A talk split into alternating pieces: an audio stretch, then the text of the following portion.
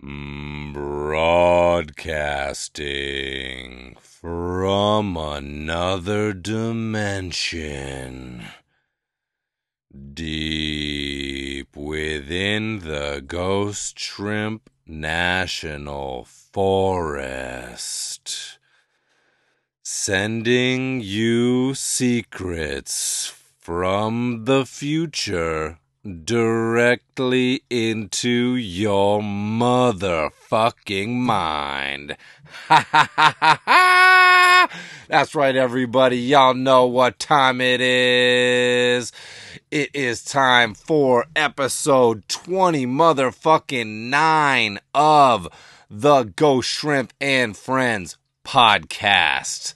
Woo, woo, woo! We are at it once again. We are right in the midst of this podcast blitz. You know what I'm saying? Making up for some podcasts that I missed. Uh, well, there was some alien injected illnesses uh, going on in my family a few weeks back. We're here to make it up to you because the reptilian shape shifting government conspiracy cannot keep us silent. The Ghost Shrimp and Friends podcast will continue to spread the truth about this hollow, flat earth, and there's nothing NASA can do about it. You know what I'm saying? And, uh, oh my gosh, this episode that you're about to listen to right here is uh, I actually haven't gotten a chance to listen back to it yet. We all know that I listen back to every episode so that I can continue to get better at my craft, but I am pretty certain that this is one of the best episodes of this podcast that we have made to date, which is very exciting. Um, our our illustrious guest is none other than uh, Ghost Scout Crab Tooth, aka Marley Gallardo. La la la la la la. You got to get those double R's down because she'll jump on you if you don't. You know what I'm saying? Um, yeah, we've been meaning to get Marley on the podcast for a bit, and uh, she delivered. You know, we just were in the zone on this podcast. Uh, had a whole bunch of stuff I wanted to get to, and we really we got to most of it. We really we really ripped through it. Put in a good hour and a half on the old Skype machine and uh, she's down in her native Ecuador right now on vacation uh, from her uh, current residence in New York City as a successful illustrator. Um, so big shouts for her to take the time to uh, jump on this podcast and inspire everybody around the world. You know what I'm saying? Because we get into some inspirational territory, but first we get very spooky with it. You know what I'm saying? Talking about some superstitions. Um, I would love to know what, uh, if there's any kind of uh, alien based superstitions in Ecuador. We didn't get to that. And of course, just like I promised, we completely forgot to tell the story of how she got her code name. So, you know, we got to get this bitch back. You know what I'm saying? Um, so she will be back, of course, because she's one of the homies. This Ghost Scout family runs deep, and it is truly international. Um, so, uh, very excited to share this podcast with you today. I know everybody's going to get into it. I told a very spooky story um, on here as well uh, that I've been meaning to tell. I got some other ones in the chamber. Um, spooky stories abound, you know what I'm saying, when you're living in the woods. Um, let's see what else uh, i posted up a, a, little progress shot on the old instagram and facebook today of the album cover that i've been working on uh, closing in on finishing up the inks on this bad boy. Um, very excited to get into the coloring. It's going to be very epic. Um, it's going to be very apocalyptic. Uh, and, uh, you know, we come with the straight heat when we're working on those album covers because I am the album cover world champion. If you don't believe it, go to ghostshrimpglobal.com and look at the album covers that I've done because I I, I'm just gonna sit back and toot my own horn here. I've been in the game a minute and I've delivered steady heat, you know what I'm saying, for the past 15 years on this shit. So take a look. You know what I'm saying? Um, let's see what else. Uh, about to start sketches on a new project since I'm uh, closing in on the end of this one. For those who remember the uh, Shiva Nataraja tattoo that I did um, for a client and also turned into a poster, which you can get on the website. Um, he was so happy with the first one that we're doing a matching tattoo for his other side.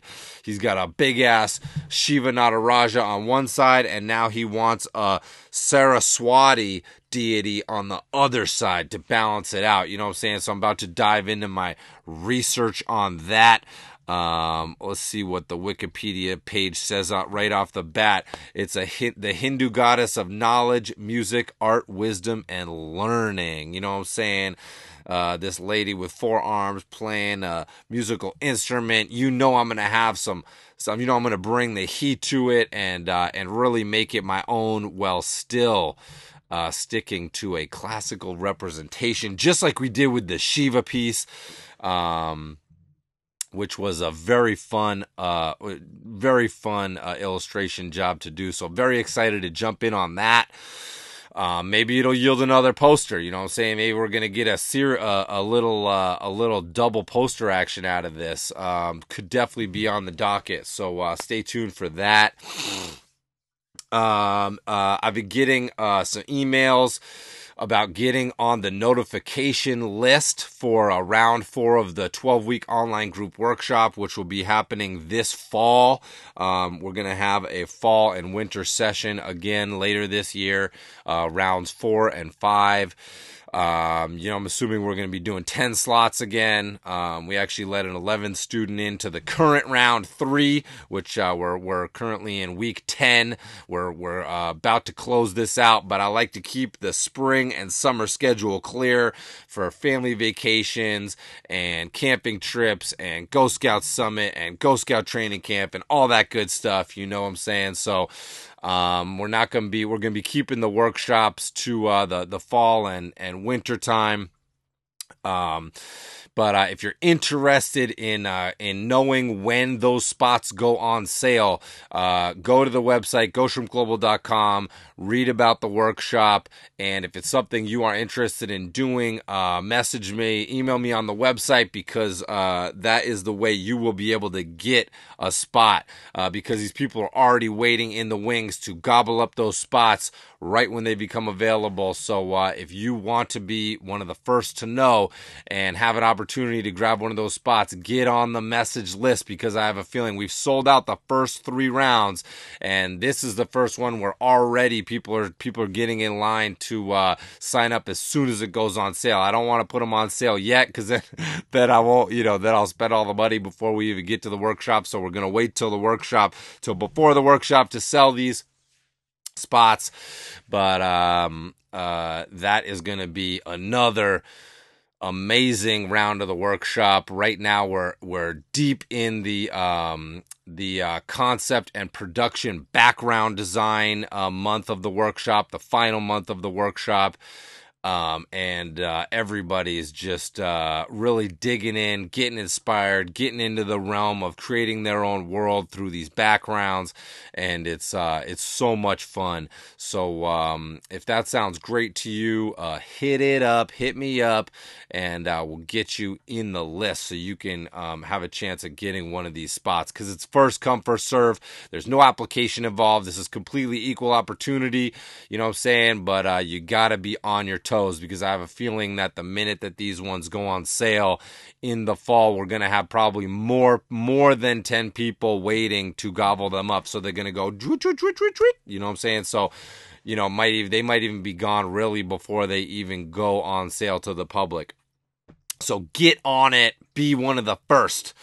Um, so uh, yeah, we'll have two of those rounds. We'll have one in the fall and and round five in the in the um in the in the winter time of 2019. You know what I'm saying? Um, let's see what else. Oh, I've been uh I've been going uh some of you may know that I have been a, a deep, deep fascination with the Church of Scientology and its founder L. Ron Hubbard. Um, it's uh, truly fascinating to me that this organization uh, exists. People are part of it. That it has tax exempt status because uh, it is a full blown pyramid scheme cult. But it's it's uh, truly fascinating, and uh, I've been I, I I have absorbed just a lot of the uh, I think almost all the material out there. Leah Remini's show about it, several movies about it um, and uh, all kinds of podcasts about it. And I recently stumbled across another podcast series called Oh No, Ross and Carrie.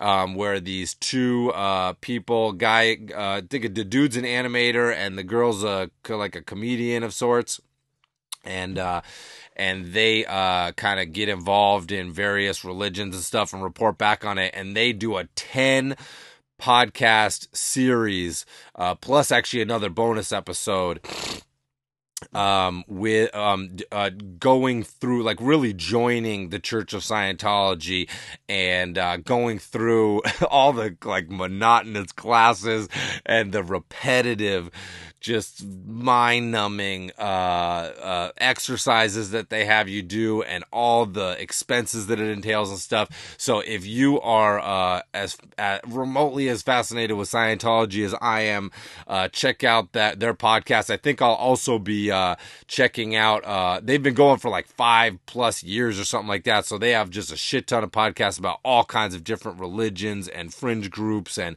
pseudoscience and all this stuff. So um, they uh, they do a very entertaining job of it, and you get really endeared to their characters. Um, you know, as you get deeper into the podcast. So I think I'll, I'll subscribe to that podcast, put it in the rotation that is already over fucking flowing. I'm so addicted to podcasts, it's ridiculous.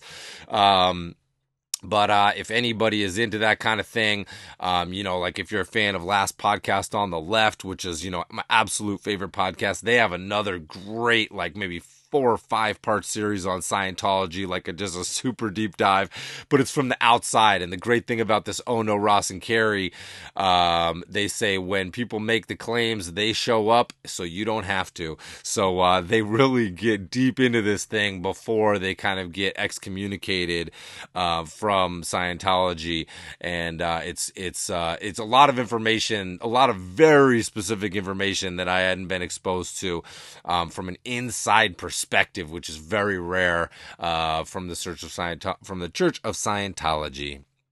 So uh, check that out um, if if that tickles your fancy. You know what I'm saying? We're definitely going to be coming back with some more fucking uh, um, conspiracy minded guests. Uh, I think we need to bring Deep Nuts back for another deep dive into some uh, some alien related stuff. Um, you know, I know Mama Geddon's all about it. I know uh, Foam Breeze is all about it. Maybe we'll have to start putting together a panel of experts that we regularly consult on this podcast about um, what we're thinking about various uh you know conspiracies and uh and all that shit. I love posting uh, uh conspiracy posts on on facebook because people some people really think that i uh am am advocating flat earth and all these things uh which who's to say i'm not? But uh it's really funny to see the variety of responses. Some people can get really riled up. Some people actually message me uh if i'm if i'm making like ridiculous flat earth posts. Somehow some people think that um that uh, i am a legit flat earther. Not saying i'm not. Um but uh they they, they respond to me like what like why do you th- why are you saying this? Why do you think this is true? And uh it's super funny and i always just usually respond with think about it in all caps or good question in all caps. Because i like to keep it ambiguous you know what i'm saying? But you know if you know me you know the podcast podcast, I think everybody knows just exactly where I stand, which is right in the middle of this infinite universe because I'm a creative motherfucking animal, you know what I'm saying? And I believe in everything, motherfuckers. Um, but, uh, yeah, so uh, I think that's about it for the rundown. Um, oh, we got one new Patreon supporter in between this podcast and last, which is dope because it's only been a couple of days, and uh, it's none other than my man Johnny Glines coming straight out the current round of the 12 week online group workshop. So big shout out to my man Johnny. Uh, pleasure having him in the workshop and vid chatting with him every week and watching him uh, just uh, you know go through the program and and uh, really uh, evolve his work. You know I'm saying? Just like every single person who is in there doing those weekly assignments. It's foolproof. You know what I'm saying? If you're cranking out a piece, a new piece every week, and you're getting your mind stuffed full of all this great feedback from the whole group and all this inspiration and my hype videos every week, you know what I'm saying? Super exclusive.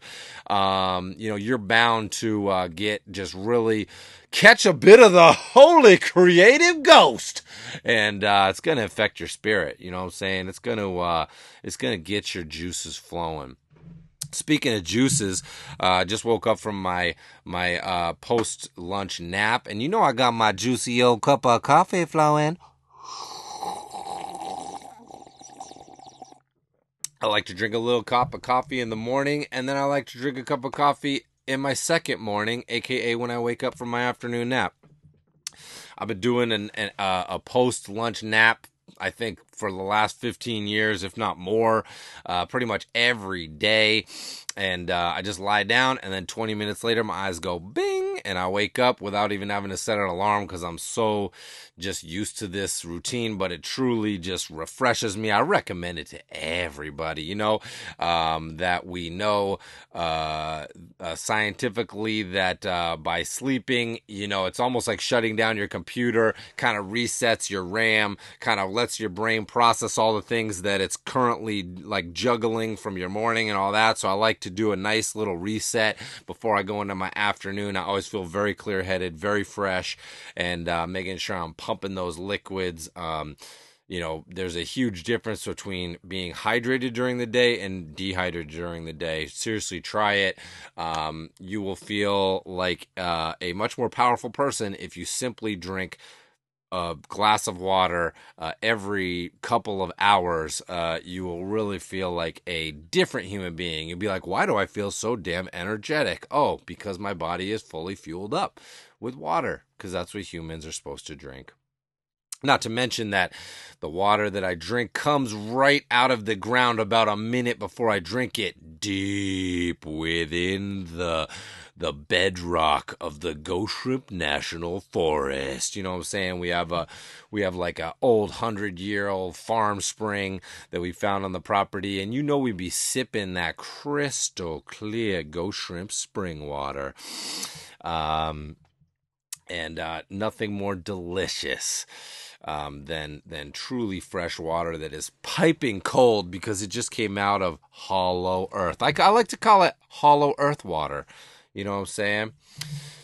You tip flat earth on its side, and then the water starts to trickle down, and then I drink it. You know what I'm saying?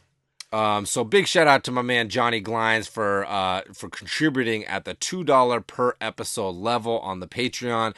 He will now get this podcast early access two days ahead of iTunes and SoundCloud, and uh, of course he's getting a big beef stew shout out right up on here. That's called getting your name in the bright lights. You know what I'm saying? And of course we'll have all the other juicy beef stew podcasts. Um, after the um, uh, we will have the rest of the juicy beef stew shout outs at the end of the podcast because we have so many contributors now that it's taking a really long time to get through the list. So we will continue to give every single beef stew contributor a shout out on each and every podcast but we're going to do them on the back end um, just to preserve everyone's sanity. Um, but stay tuned, you know, because we always have the inspirational messages after the shout outs and all that. And I always try to keep the shout outs fresh.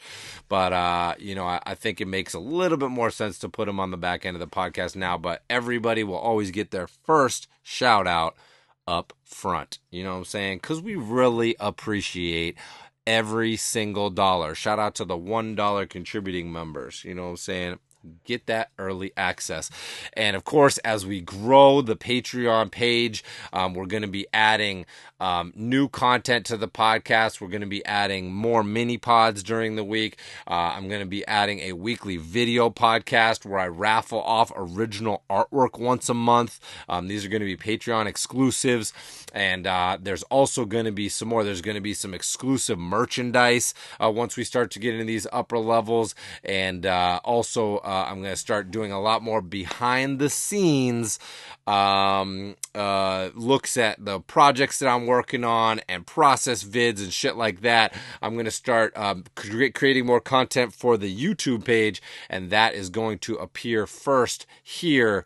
Uh, on the Patreon page. Um, so uh, once we start to get into these upper levels, I will start to reveal even more upper levels and exclusive goodies that we're going to get to. And, uh, you know, if we can get this podcast to really be creating a uh, significant portion of my income, then I can really use it to fuel my personal projects, such as the Beehive Boy comic, which is kind of sitting in the wings right now as I'm working on other illustration jobs to keep paying the bills and stuff like that. Um, if this podcast grows and uh, and becomes a more substantial form of income for me, I will definitely be using that income to be creating the Beehive Boy comic and these other personal projects um, that you know need a kind of uh, their own funding source. So if you're hankering to see me do do that Beehive Boy comic, jump on the Patreon, get on there because, you know, we start to hit that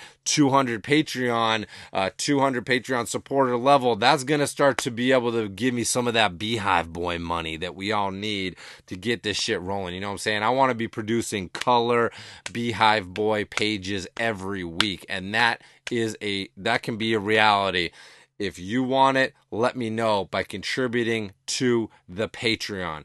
You know what I'm saying? So, without further ado, let's kick it over to my man A Wall One. Broadcasting live from another dimension. Broadcasting live from another dimension. Broadcasting live from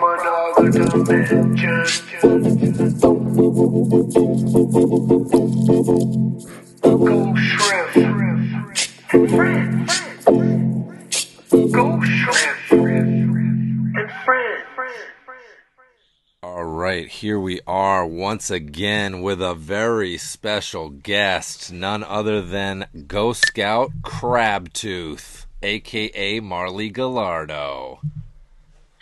Hi, what's up? Gallardo. Gallar- Gallardo.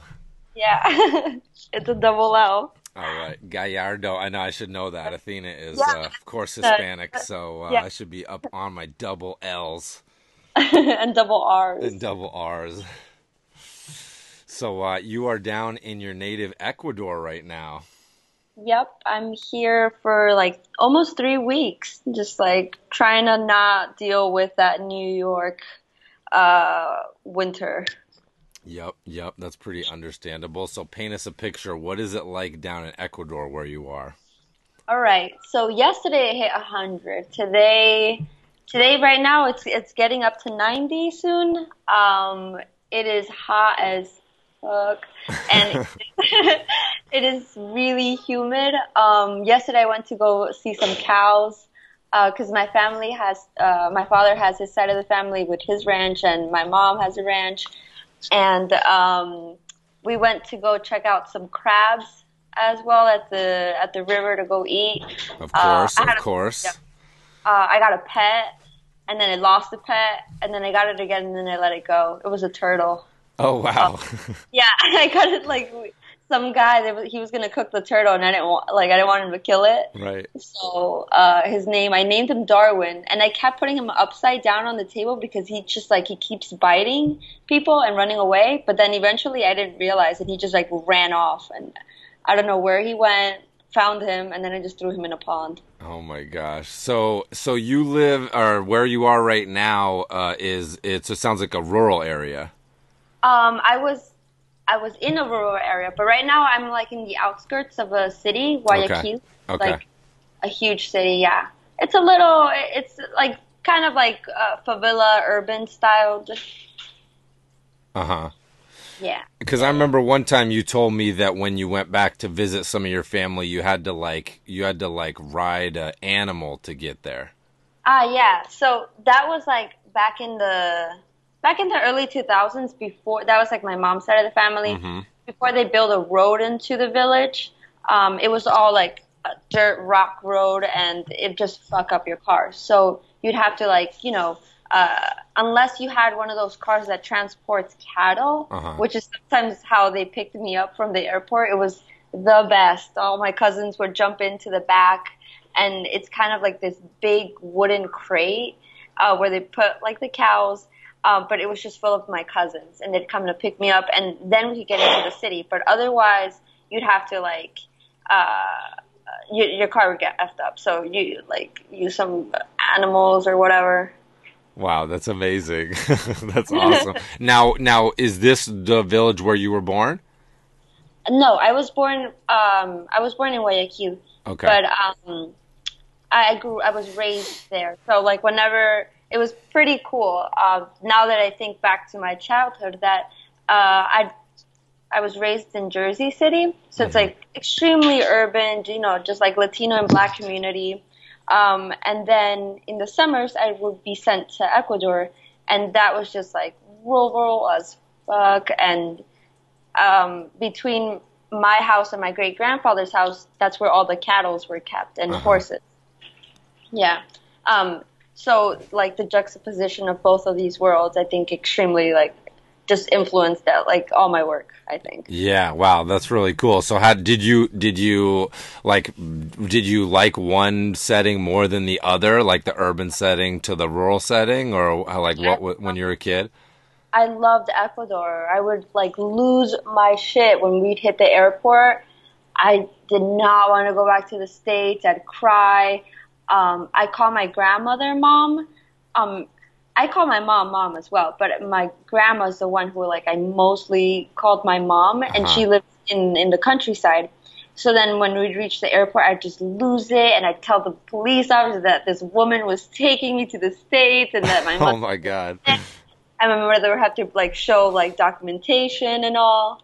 Wow, that's pretty that's that's pretty rowdy of you. That's like man, as a parent I'd be like, "Oh my god, what are you doing?"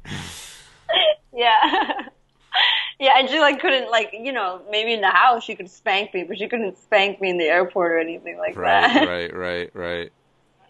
right. Wow, that's awesome. Was so rowdy. I was so rowdy. Unless like I got bribed, maybe like oh like can you just shut your mouth and like we'll just buy you whatever you want when we reach the states. Yeah, yeah. yeah. Now, do you have any like uh any are there any really memorable or strong superstitions that you experienced growing up down there? Oh, of course. You know, actually, it wasn't like not even that long ago. I took my friend, uh, my best friend. He came to visit Ecuador, and we went horseback riding Mhm. uh, uh, in Quito, which is the capital, and that's the highlands. So I'm in the coast, and the highlands, um, that's like the Andes.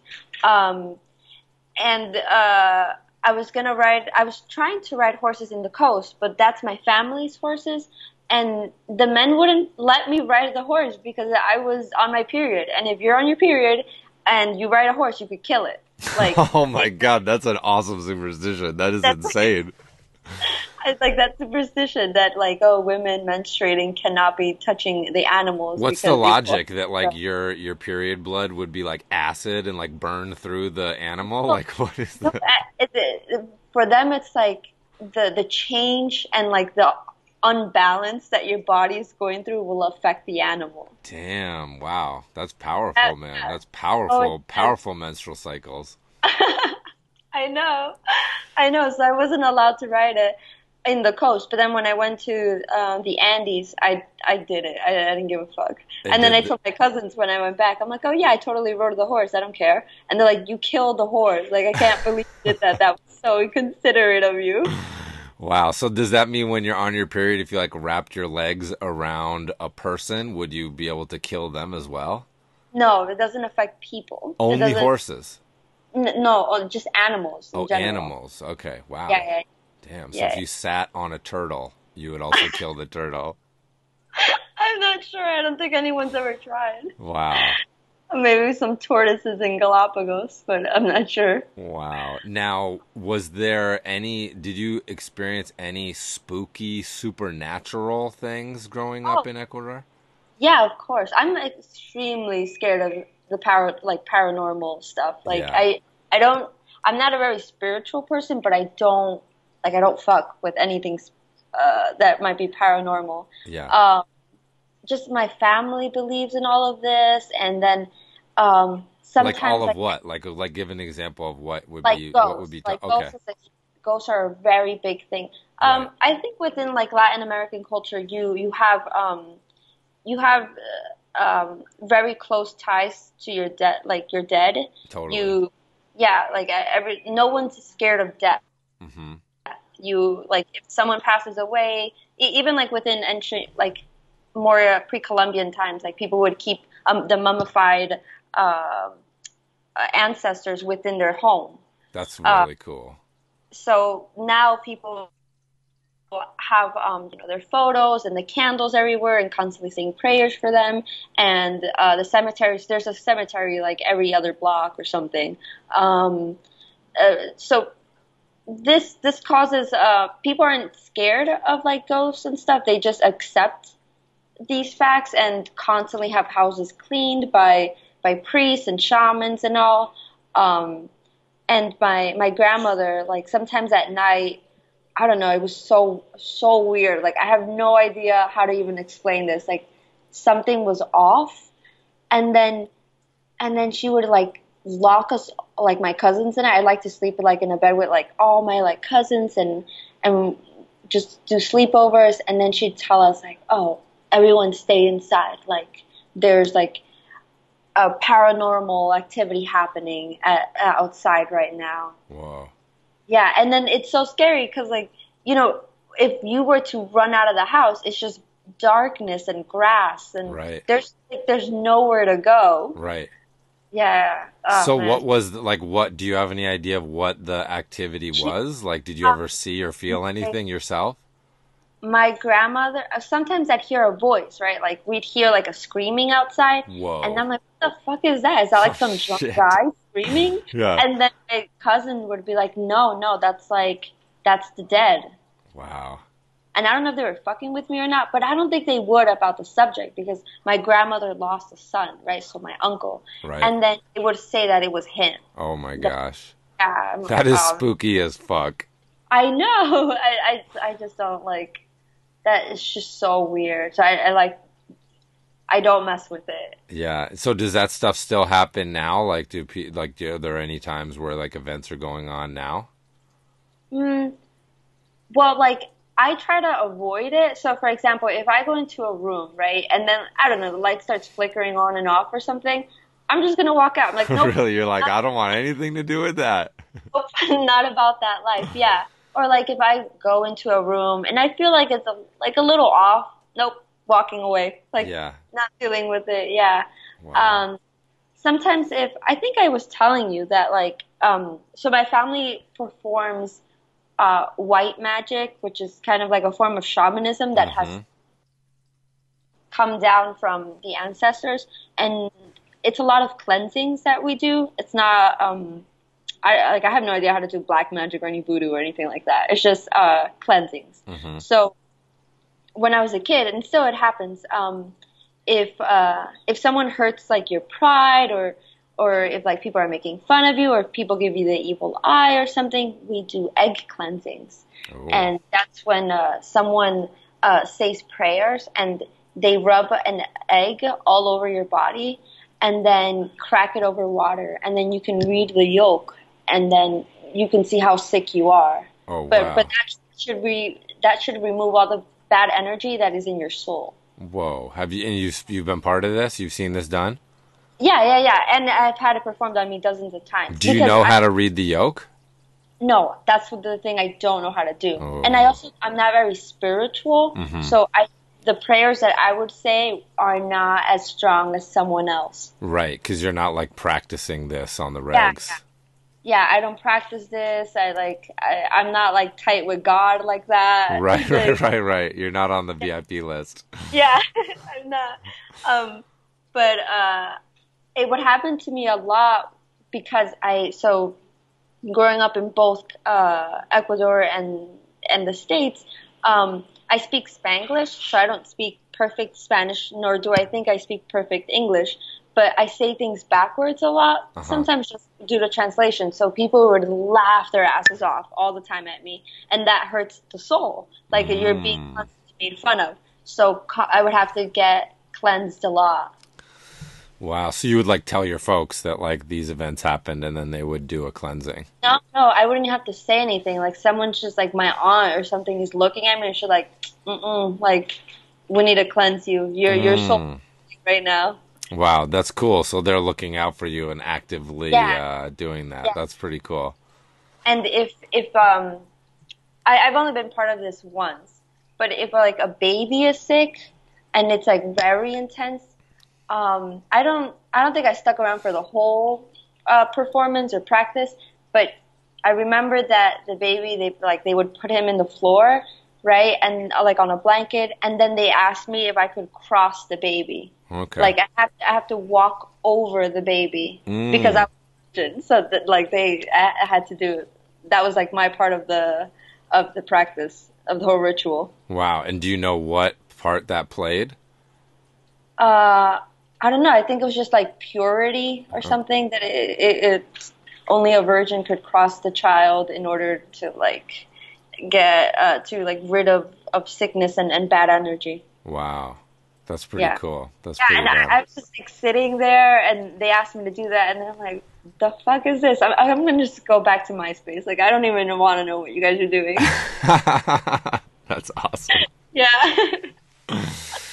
That's so funny. Yeah, I feel like when you grow up in a rural area, there's a lot more of that kind of like superstition and that belief in those vibes. Like like I grew up in a really rural area, not unlike where we live now.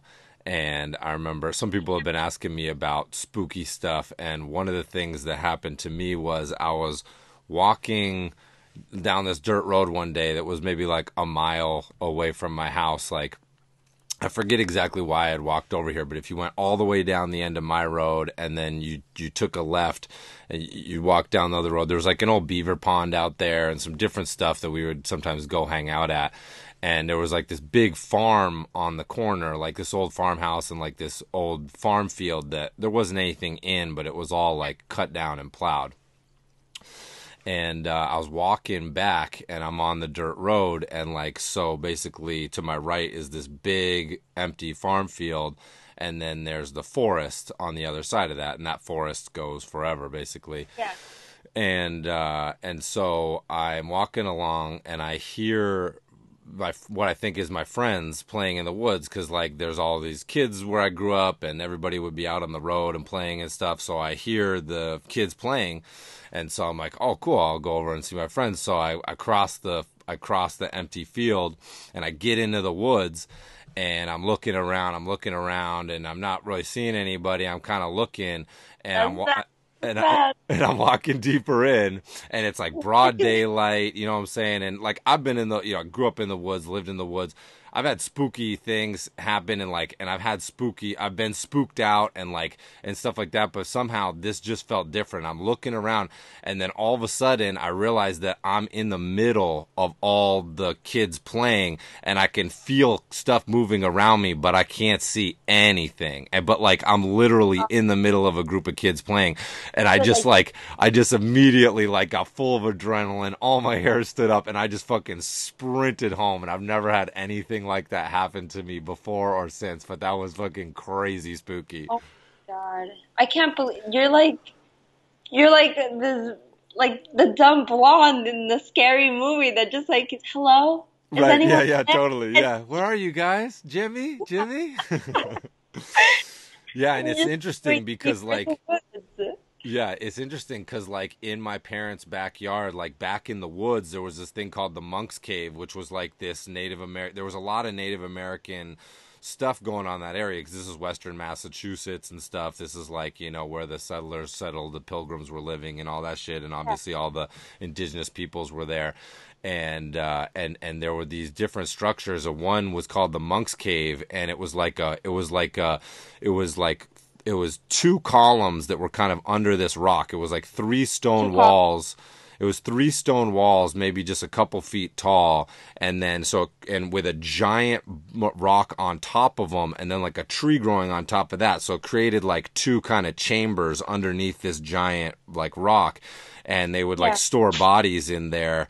Um, you know, probably like in the winter when you couldn't bury a body or something like that. And and so there was this little like burial thing, and we used to go play there all the time and like go through it and stuff like that, like crawl through it. That and and that was closed off or anything. It, it wasn't like a monument. No, no, no. Like, it was just there, but people would come to visit it a lot, like because there's just oh. throughout the woods in New England, there's all kinds of like graveyards and all kind. This stuff is very common to find, like old old cemeteries or old indigenous areas or like um, uh, just anything like that. It's not uncommon, but this one was like a pretty cool one. I had no idea. Yeah, yeah, yeah, and uh, and people would actually come from like other places to visit it, and people felt like the woods, these woods were kind of really supernaturally charged and stuff, and so uh, I had that experience, and I also used to have like when I got older, and my older brother moved out of the house and I mean, I was uh, we only lived there till I was 12, so I wasn't that old. I was maybe like nine or 10.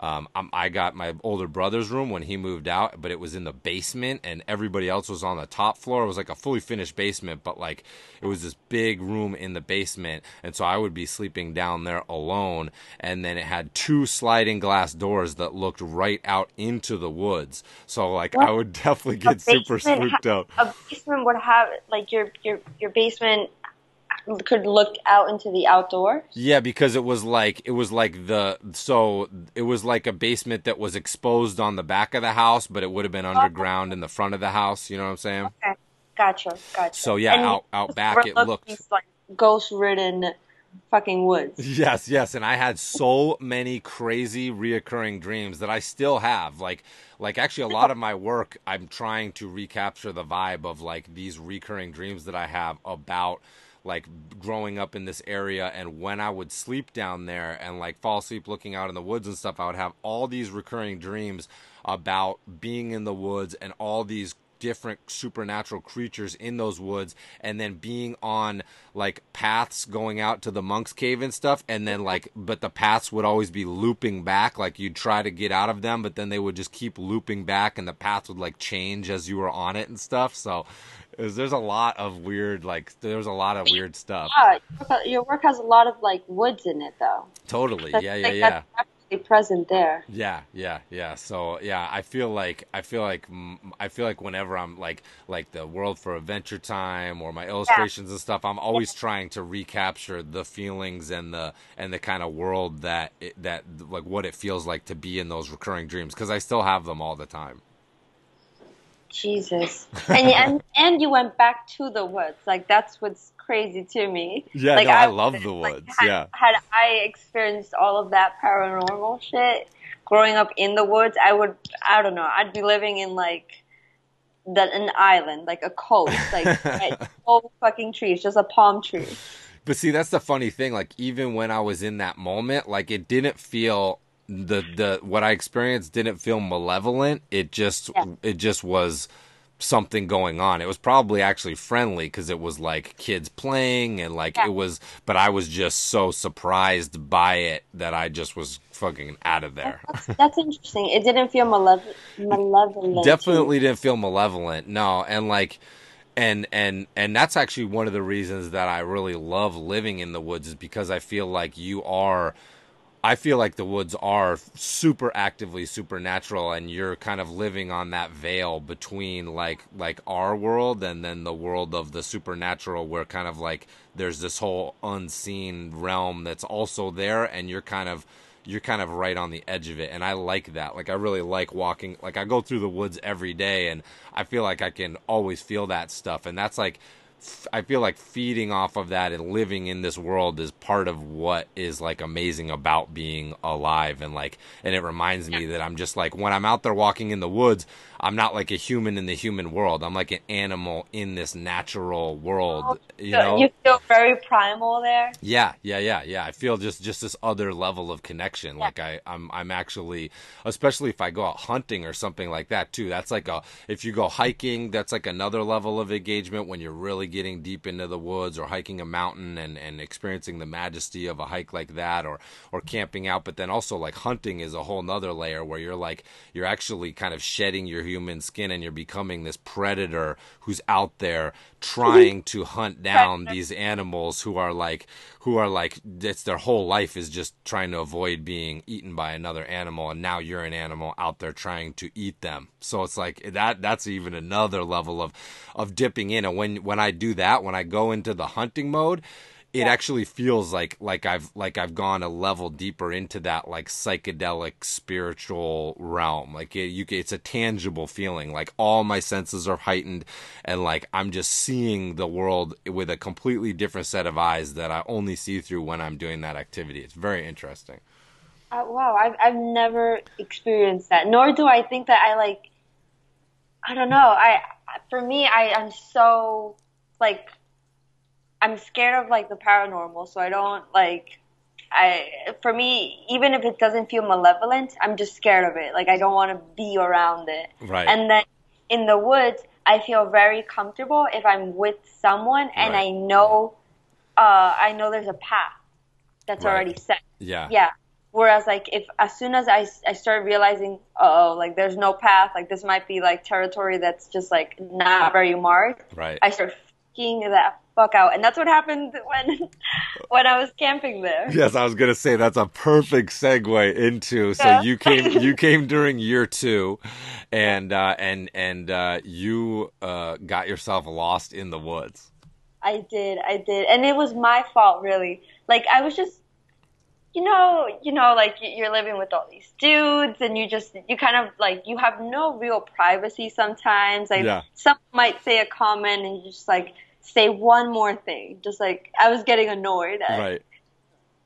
But it's like it's like having a lot of brothers. Well, because right? it was the first year. So to set it up, it was year two, and this was the first yeah. year where we had girls, and it was you and Mama Geddon uh, were the yeah. first two girls ever to attend Ghost Scout training camp. So it would have been. it would have been i think did we have i think we probably had eight cadets that year so it would have been the two of you and then yeah. it would have been eight du- or six six dudes and then you know of course and then, me and my family and uh what i think uh fitzy fitzy mm-hmm. was mm-hmm. and um who else Pussy Wizard was there. Yep, yep. I don't know if he's changed his name or not. Right, right. Um, I forget who else, or was it just them two? Um, as counselors. Yeah, as counselors. Yeah, it would have been. Yeah, I think it would have been uh, Damien and uh, well, was Greenstone there as well? Oh, was there? Yeah, yeah, yeah. Yeah, Greenstone, yeah. Fitzy, and Damien. I think were the yeah. counselors that had come back from the first year. Yeah, I okay. So I remember I was just getting like annoyed that day, and then uh, Mike was just like, I think he's like, oh, let's go for a walk. I'm like, okay. And then I don't know what it was, but I just like wanted to walk away. Like mm-hmm. I just mm-hmm. wanted to be by myself. So then he started commenting that I'm walking a little faster or that I'm like straying away. And I'm like, yeah, yeah, I'm good. And he's like, oh, well, don't forget that we're going to have to watch that movie tonight. Um, and I think it was Predator night, mm-hmm. right? So, so I'm just like, I don't give a fuck. Like I just want to walk. So then I just started walking, and then I thought that I was walking in a straight line away from him, mm-hmm. right? So then by the time I turned around, he wasn't there, and I realized, oh, I had gone down like twice. Like for some reason, like the level of, of, of the ground had gone down. Right. And I turned around and I was lost, and I thought, okay, I'm just gonna go and start walking like the exact same direction what I thought was, and I realized no. Like an hour later, I realized I was lost, and then um, I started freaking out, and then I started like cawing like an idiot, just like, "Caw, is anyone there?" Right, because we have a because we have a Yeah. Ghost Scout call where we go caw caw. So like if you're trying to communicate with people over a distance, like call people in or something like that, you could call. Yeah, yeah, yeah. And so, and this was around like we were gonna watch the film. I think it might have been like at seven or eight o'clock. Yeah, So, like, whenever the it gets dark, so probably more Yeah, like yeah. nine or whatever. Yeah, so the sun was setting, I remember, Mm-hmm. and I was freaking out because the sun's gonna set, and I also I was really thirsty and I didn't have water. Mhm. Um, so I started crying. I just like sat down on a rock and I'm like, oh my god, like I'm just gonna starve out here. I'm gonna die, and then my mom is gonna like get this news. And then they're gonna, like, my family's gonna think, like, what the hell was she even doing in the woods? Like, that's no place for her. Like, just completely out of my element. Um, and I, I, I kind of felt embarrassed by it. I'm like, no, I can't. This is not the way I go. Like, I gotta, I gotta figure this out. And I This is started- not the way you die. You're like, I'm not gonna die like this. no, like not like this, not dehydrated. Um, I haven't even finished college yet. So, so then I started, um, I started walking until I, I started hearing like a trickling or something, like a stream. Well, didn't you hear a bird too? Didn't you hear a bird and you Oh. thought it was like us cacawing Yeah, and you yeah. followed it further out into the woods? Yeah, yeah, I did. I forgot. Yeah, I totally did. I thought that that was. I think the bird was making like a, like a sound that sounded like a whistle. Uh huh. Um, and I thought that it might be. It sounded like a whistle that um, that what? Oh man, I totally forget his name. He's such a sweetheart. He's huge. Who Squatch? Squatch. Yeah, I thought it was him. Uh huh. Oh, and also the day before was that guy that came to talk about Sasquatch and how he like rapes like horses and then braids Yes. their hair. Yes, shit. yes, yeah. We talked about that on the pod before. Yeah. I'm like, oh my god, like my hair is long. like, oh my god, we find you out there dead and braided. like shit. Um. So I yeah okay. So I went deeper in, but then eventually I like that stream. I started hearing, so I started following it down, and then that stream turned into like a little like a little waterfall or something. Uh huh. Um, and I figured I might as well just follow it. Like, who knows where it'll lead? So I, I climbed down somewhere. I don't. I still don't know where I was, but eventually I hit this like gazebo, and the gazebo had fairy lights all over it, and which was weird to me because you know where is it getting electricity from? Um, and it was just like in the middle of I don't know where. Um, do you know where that gazebo is? Yeah, yeah, totally. But keep- telling the story. I'll I'll explain it at the end. All right. So then I started walking from that gazebo. I walked to this other section where it. I felt like there was a house there. I can't remember too well, but it was just so quiet. There was no one around. I like knocked on the door. I was like, "Hello, is anyone here? I'm lost and dehydrated." Nope, no one. And then eventually, uh, there was a road, and then I hit the road, and there were like cars driving by and whatever. Um, and then there was like this guy in a pickup truck that walked, that drove by, and then I was telling him like, "Oh, I'm lost. Like, do you know where the bandits live?" Um, and he offered to like give me a ride, and then he like rode me right until we hit like the like where you walk up to your house, Uh-huh. that like road. And then so I got off there, and then I started walking up there, and I was just like pissed, and I was muddy, and I just wanted to go to bed. And then I see Sasquatch, and he's like, "Hey, where have you been?" And I'm like, "What do you mean where I've been?" And he's like, "I've been looking everywhere for you." And I thought that was so sweet. Yeah. Like, I was just so like sad and angry. And then I just like that he said that, and then I just hugged him. I'm like, "I've been lost." Oh my gosh. He's like, "Oh, well, we're gonna watch a film." I'm like, I don't give a fuck about the film. I'm just gonna go to my tent and sleep. And then you guys watch Predator. Yeah, yeah, yeah. That's hilarious. Now, but didn't you say didn't you say that when you found that gazebo, you thought you had died and gotten like Yeah. you were in heaven?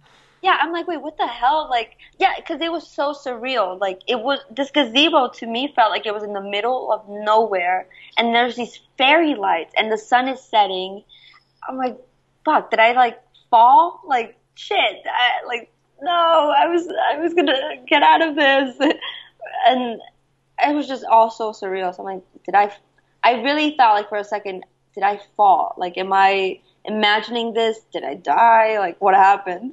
That's so amazing. Yeah, no, because down the hill from us at the bottom of the road, down the hill, there's a thing called the Judavine Falls, which is that waterfall. Because that's like Okay. the, you know, we have the Tucker Brook that runs down our road and then it crosses under the road and goes over the other side and then comes down the bottom of the hill because we live like halfway up a hill or a mountain, depending on what your definition of a hill or a mountain is.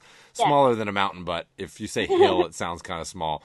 Yeah. Um, so uh so uh it, it goes down and and the people that live there they turned it into a event center so people get married up there at the waterfall and the gazebo and stuff so that gazebo that's like a wedding that's like a there's all kind of events that happen down there so that's that's what it was it was really pretty. Like that's Yeah. what I re- remember it being like everything is very rustic up there. Mm-hmm. But then one thing was ex- exceptionally pretty. yeah So it was just weird. Like it didn't fit in to Yeah, me. Like yeah. after like all of that walking and sliding around in mud and shit. Yeah. Yeah, no, that's so that that story is amazing. Yeah, I remember we realized you were gone and then people were kind of looking around for you and I think by the time people really started to look around for you, I think you came you came back. Like I think it took Yeah. people a while to realize that you were, were gone. Yeah, yeah. Um, and then everyone's like, "Oh, the ghost of Marley's ghost." Yeah, the ghost of Marley's ghost. We were like what whatever came back. It wasn't Marley. And then, yeah, I think you guys were watching Predator that night, and someone pointed out that I look like one of the Asian cast in that. And you guys Oh right, like, right. "Run, Probably the run." girl that they grabbed. Yeah, yeah. Yeah, yeah, yeah. That was so funny. I've like I haven't been in a situation like that again. Yeah, yeah, that's a very interesting thing. Yeah, it's funny because because uh, Foam Breeze, you know, Andrew Greenstone, he got lost. He did the sort of the same thing in year one. We had seen a deer when we were walking around, like doing the doing the like initial property walk when people Yeah. first got here. He, we we had seen a deer like leap out of the ferns and run away. And I guess Greenstone like went back to try to find that deer, which is of course like there's like a million there's like a million deer out in the woods Yeah. but he felt like that was his spirit deer and he went to try to find it like the next day or something and he got totally he about the same thing you did Yeah. he ended up going down and yeah the property the so uh, you know our, our property is 25 acres and then it connects to just thousands of acres of woods and and we're up on uh, we're kind of halfway up this hill. And so when you get off of our property and you start going down through the woods there it's a lot of different plateaus. It's like giant steps that kind of drop Yeah. down and drop down and drop down and uh Yeah. and and yeah andrew had uh yeah he had gotten lost. And i think he i don't think he was lost quite as long as you. I don't think he made it all the way to like route 14 which is at the bottom of the our road. I think he came out somewhere along our road and then just and then just hiked back up. But he was probably gone for like an hour. And i think maybe you were gone for you were gone for like a couple of hours i think. Yeah, I don't know how long I actually was gone for. It to me, it felt like forever. yeah yeah But I don't know how long it actually was. I think it was probably like a couple of hours because I think it took us like an hour to realize, and then like people Yeah. started to look around, and we were like, "What are we gonna do?" And then you just popped up. Um, and I, I think when I got lost, I was wearing a Hawaiian shirt. I was wearing a bear hat, uh, like red shorts and rain boots. Yeah, Like, just so off. Like I did, it, I was ridiculous. you weren't ready to survive the night in the forest oh. of Vermont. Not at all. Freaking Hawaiian shirt with a bear hat. Yeah, well, luckily it would have been the it would have been the summer, and if we Yeah. if we if you somehow didn't come get find your way back and we didn't find you, you would have been okay out there, but it would have definitely been a long night. Yep.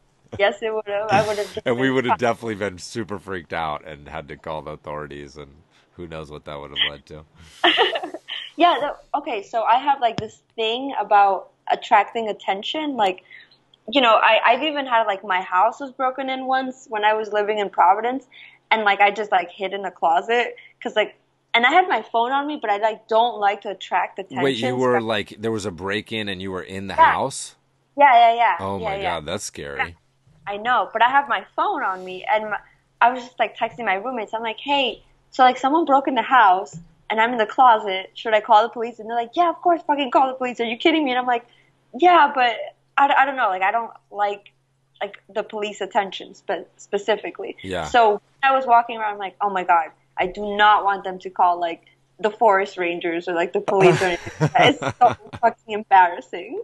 Like I need to figure this out. That's so funny. You have too much pride. You're like, I don't want to be. I don't need Yeah. them. I don't need them. Yeah. So I, I I distinctly remember thinking that like, nope, I cannot have like these police people looking for me. Right, right.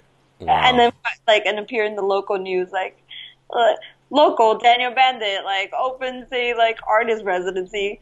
Ecuadorian gets lost in the woods. Three day search, no appearance. oh my god yeah no i'm amazed and of course now we after I think the third year we marked the whole we went we went through and marked the whole property so that you know you really can't if you're if you're if you're looking around you're not gonna you're not gonna leave the property without uh without realizing it. And we really t- encourage people with your story and greenstone's story as cautionary tales. Um we uh we we warn them that they definitely don't want to get lost out there. But yeah I'm always amazed of all the close calls that we've had at camp that like nothing super terrible has happened. Like I kind of feel like it probably should have, like something catastrophic should have happened with all the like wacky stuff that we've done here. you guys blew me away when we were at the uh, at the gallery at the exhibition that you were in at um, Super Chief like the first time, Yeah. and then you guys were like telling me about um, Michelle and how like she fell, Yeah. and then you were like like you two uh, was it you and uh, Me and Kevin that- Alex.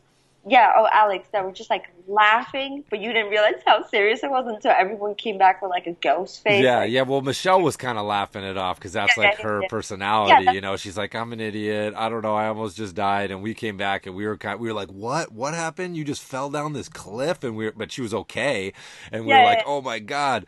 And then, uh, and then we were kind of laughing and stuff. And then, and I was filming it. I was like filming her climbing up. I have the video of her. Like I posted it on Instagram at the time. It's still there. And, and she's climbing up and like being self-deprecating or whatever. And we're like cracking up and laughing, like what? And but then, but then the rest of the crew comes up, like Analia and Kyle, and the people that were down there, and they looked like white. Like they were like so scared. They looked like they had just seen a ghost because because they literally said they thought that she they were watching her die like fall to her death. Like it looked really bad i guess so. Oh, oh, and this wasn't even in the. This wasn't at camp. This you guys went on like on a trip. This was So- on, yeah. Now we do weekend hikes. Every weekend we hike a mountain. So this was, yeah. I don't. I think that started year three. Um. So yeah, we were on actually what is like what is considered the easiest hike that we start with, and uh, yeah, they we had gotten off on the wrong track. It was like a series of mistakes, and we had gotten off on the wrong track, and then we had split up to backtrack, and then that's when they they pushed forward down this steep section, and then Michelle's, as we know, accident prone, and she uh she took she just tripped and like fell down like a whole series of like little cliffs. So funny, funny that it turned out okay, but uh, yeah, Yeah, again, yeah. if like I could not even imagine, because then once we realized it, we were walking back. I was saying to Alex, I was like, "My God, what if we just fucking walked down there and Michelle was fucking dead? Like I would fucking lose my mind. Like that would have been so. I'm so scared. Like that would be such a nightmare." And she did. She like did not. You know, she's a trooper. She did not like make it a big deal. Like, oh my god, I almost died. Blah yeah, blah. no, like, no, she never. Yeah, Yeah. she's always like, "Oh, I do this all the time. This is my fault. I wore the wrong shoes." you know, like 'cause she was just walking. She was hiking in like Chuck Taylors or something. I Like, remember. Oh well, yep, exactly me. yeah, yeah. Like, but I was I slid. Like I think uh, I, I went. I was telling you, I went like on a recent hike, but I wouldn't consider it really a hike because I was just sliding on my ass everywhere. Right. I was wearing Chuck Taylors because I thought that you know it'll be like just walking around the park, really, like a long walk in the park. Yeah. That's what I was picturing. I didn't think that I was going to be like climbing up things, and then there were caution signs. Every something like there's like a certain thing that you put on your shoe to like climb the ice or something. Oh yeah, like a crampon, like a little clip Yeah, on, yeah, clip yeah, on spikes and stuff. yeah, yeah, yeah, yeah. And like and my boyfriend like shows up at the time and he like has these things and he's like, "Oh, you didn't bring this?" I'm like, "Of course not." Like, Oh I don't my gosh, that's terrible. He's like, "Oh, you didn't bring your crampons? Come on, Marley." I have no idea. wow, that's hilarious. Um, but I I remember uh, the last night, uh, like the night before, the last night I think uh, when Michelle was like we were all hiking um, to. I, I don't remember exactly what location it was, but we were all drinking and hiking at night, and then uh, she she just kept sliding everywhere. Yeah, yeah, yeah, Yeah. That was graduation night, and yeah, she was. Yeah, that that was one of the one of the after year two, and especially after graduation night, where there are a number of close calls. Uh, I, Yeah. I I I realized like if if we don't start to get like more organized and more like safe Yeah. about camp, like next year something's Yeah. gonna happen that's gonna end it. I, you know, I like I jumped into I don't know what that was like that. well, don't talk too much about it. These are graduation things that we shouldn't Okay. dip too much into, because then we'll end up talking about other things that uh, we're not supposed to talk about. All right. Well, I, I, I definitely close call there as well. yeah, sure. yeah, yeah, yeah. No, that no, that was too rowdy. We, we Yeah. our, our the the first two years we did some things on graduation night that were on that were off the property that were far too that were far too dangerous, and that has now changed. Um, and now we uh, we keep all those we keep all those activities on the property for liability purposes, and uh, try to just b- have, be much more safe about the whole thing. So. and and and uh, and camp now. I mean, you haven't been back for camp. You've been back. Uh, what, uh, two years ago, you came back for like a summit, like a little summit visit. Yeah, yeah, yeah, yeah, yeah, yeah. I came with Chang. Right, right, with Chang, um, and uh, or AKA Mind Cop. Shout out Mind Cop. And uh, but yeah, but now, now camp is definitely the last. The last two three years have been uh, very organized and and and very uh, very successful, and uh, everybody always marvels at how how far we've come along. So you you uh, Yeah, yeah, you- me too. I was just blown away. Yeah. Like everything is so organized. They have it so damn good. Yeah, yeah, Oil. you guys have light. What? yeah, yeah, yeah, yeah. Yeah, it's a I different thing. It's fun that you got to experience one of the first two Yeah. years because those were definitely like the really like Wild West, no rules. Uh, that that time will definitely never be replicated because it couldn't be. I remember the like the huge um, bon- bonfires that there were, Mhm. and I'm like, these trees are gonna catch fire. There's no way. The, there's not. Yeah, we had a we had a lot of big brush piles around that we were burning off. Yeah. So good, so Yeah. good. I totally, I, I loved that. Like that whole month. That was such a hard month. Like I, I think that was like probably, and it's so pathetic to say, but that was probably the most fit I ever was. Yeah, well, yeah, and it was funny too because like, you know, I remember when, uh, you know, when you applied and and you know, I was like looking over your stuff and then looking at your MySpace or Facebook or whatever it was at the time, and and you like just look look like a total party girl, and then like, and then like, of course, uh, Ch- uh you know, uh, your buddy Chang, he had come. My good buddy. Yeah, yeah. Mind Cop had come year one, and then Yeah. you you were friends from RISD, and you applied. And I asked him, you know, is is, is, you know th- this girl looks like kind of a party girl. Like, do you think she's gonna be a good fit? And Chang was like, "Oh yeah, no, I definitely vouch for her." And then he was like, mm, "Actually, on second thought, I'm not sure if I vouch for her." So he totally fucking threw you under the bus, which I love to talk about. Took it back. I can't. Like, has anyone ever done that? Has anyone ever? No, that's the only time someone's unvouched for somebody. It's Yep. almost worse than like just not having any anybody vouch for you. But uh, but we were really stayed quiet, but no. Um, back. But uh, but you know, we definitely wanted two girls to come. I think you and Michelle were the two girls who applied. So so uh, you know, we accepted you, and I'm very glad that we did. But even though at the even at the time when you showed up, because you're very petite, you're like very Yeah. thin and very like small, and I was like, damn man, like I don't know if this girl's gonna be able to hack it. But to your credit, I, you worked super hard the whole month. I don't think I heard you complain one time um, and uh, and you were just like you were you were such a trooper, and I was like just remember being super impressed. Like, damn, like this girl's this girl's like legit. This is a tough girl. Like, I was very impressed. I I remember. Um. So I kept telling my dad. My so my dad dropped me off, and Oh right, right. Your dad dropped you off. It was so cute, and he came he- up. And your dad's name is Yeah. Elvis, right? Yeah, yeah, yes, yeah. yes. And he like he right came up and he helped you set up your tent because I think he was probably like, "What the hell am I like dropping my daughter uh-huh. off at?" He was not happy about it. He's like, "What are you doing? These are all men. Like you didn't say it would be all guys." Because when I I was doing it, I'm like, "Oh, Dad, I need you to drop me off." Like I don't really need permission from him, but I did need a ride from him. Right. right? So I was like, yeah, you know, like it's half girls and half guys. Like it's so chill. Like it's it's fine. It's all artists. And then when he showed up, he's like, these are all men, Mar. These are all very big men. Right. Like, are they even your age? I'm like, yeah, yeah, they're, they're just big. They make them big up here. I don't know. I'm like, I don't know. Like the girls are gonna come later or whatever. It's amazing. yeah. Um, and I kept telling him, like, Dad, don't help me carry this. Like, then these guys are gonna think I'm a bitch. Like, I need to right. just carry it on my own. And he's like, No, no, let me. Like, I cannot drive away and leave you with like at least, like, let me just at least have you set up in like a little tent, and then I can safely drive away. Yeah, It was really sweet. that yeah, was so cute. That was amazing. that was so much fun. And I remember that um so I don't use Facebook a lot and you do and you use it a lot for like to communicate with everyone as to like how we're to like go about things like this was right before the camp. Right. So um and I don't like Oh I, wait, I that was another reason. Yeah, because you weren't. Yeah, we get a we get a chat going. We get a we get a group going for the for the cadets who are going to be coming in. We get like a private Facebook page set up, and so everybody can kind of get to know each other because of course everybody's strangers before they get here, and uh, and then like a chat going and stuff like that. And yeah, you hadn't been on it at all, which was another reason I was like, is this girl even going to show up? Like I was so skeptical. And then you would message me, like I think you'd email me, just like, "Hey, do you have do you have this stuff?" Like, do you, and I'm like, "Yep."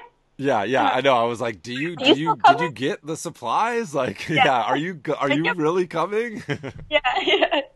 And then it finally showed up. Yeah, and then when we were sitting that first night, they're like, "Yo, no one thought you were coming." Yeah. Like no one thought you would show up. Yeah, yeah. And then it was really interesting because while you were at camp, um, I remember that you would you'd work really diligently on your drawings, but you would take like a really long time to do them, and then you I remember like you had one with like you know these uh, kind of angular figures like maybe dancing around like a fire pit and stuff Oh, yeah, and and, yeah, and yeah. they had the they had looking back now I can see like where your work was going but at the time uh, I just I had no idea you know I was like oh these these drawings are pretty cool but this girl she's kind of slow with the drawings and she's kind she's she's like she's like doing this thing I really I you were one of the people that I just had no idea when you were in camp what you were going to leave and go out and do in your career. And it's so cool because you I mean you're like one of the people that has just absolutely exploded like your career. You know you have so many followers on Instagram. You were just on like weren't you just on a Microsoft commercial or something? Yeah, I was. I mean you're just blowing up. Like I I would have had no idea. I didn't see from what you were doing in camp to, I, to what you I were doing. I, I had no idea what I was doing. I didn't even know how to use like a computer. Like at that time, Right. I used I got my laptop the last year of college. right last year of college and I learned how to use like, you know, Adobe Photoshop and Illustrator. And I remember I would ask you how you were doing things and you would tell me that it was all Photoshop and you just color things super easily. right And I'm like, what the fuck? And then eventually the last year I started using it. But I I had like this thing where like throughout like all three first years of college and you know, like high school before that, I would have exceptional sketchbooks. Mhm. But like, that was it. Like that's where they Right, yeah, your stuff was very sketchy. It would like be pencil. They would just be like Yeah. pencil drawings in a sketchbook, I remember. Yeah, yeah, yeah. And then I remember everyone was at camp was telling me like you should use ink, Yeah. and I, I like, I, I was telling them that I do, but I work in like blue pencil first, then a pencil, then marker over that. So it's like three steps, Yeah. like unnecessary steps that I was doing rather than just like pencil, quick scan, and then start working. yeah, yeah. Yeah, yeah. Took so long. I know. And so and then. yeah. And also, I remember I was like super shy, and everyone was like, "Oh yeah, look what I did! Look what I did!" And I'm just like, "Oh yeah, I, I drew something. No, Yeah. I don't want to show it." And everyone's like, "No, you gotta." Yeah.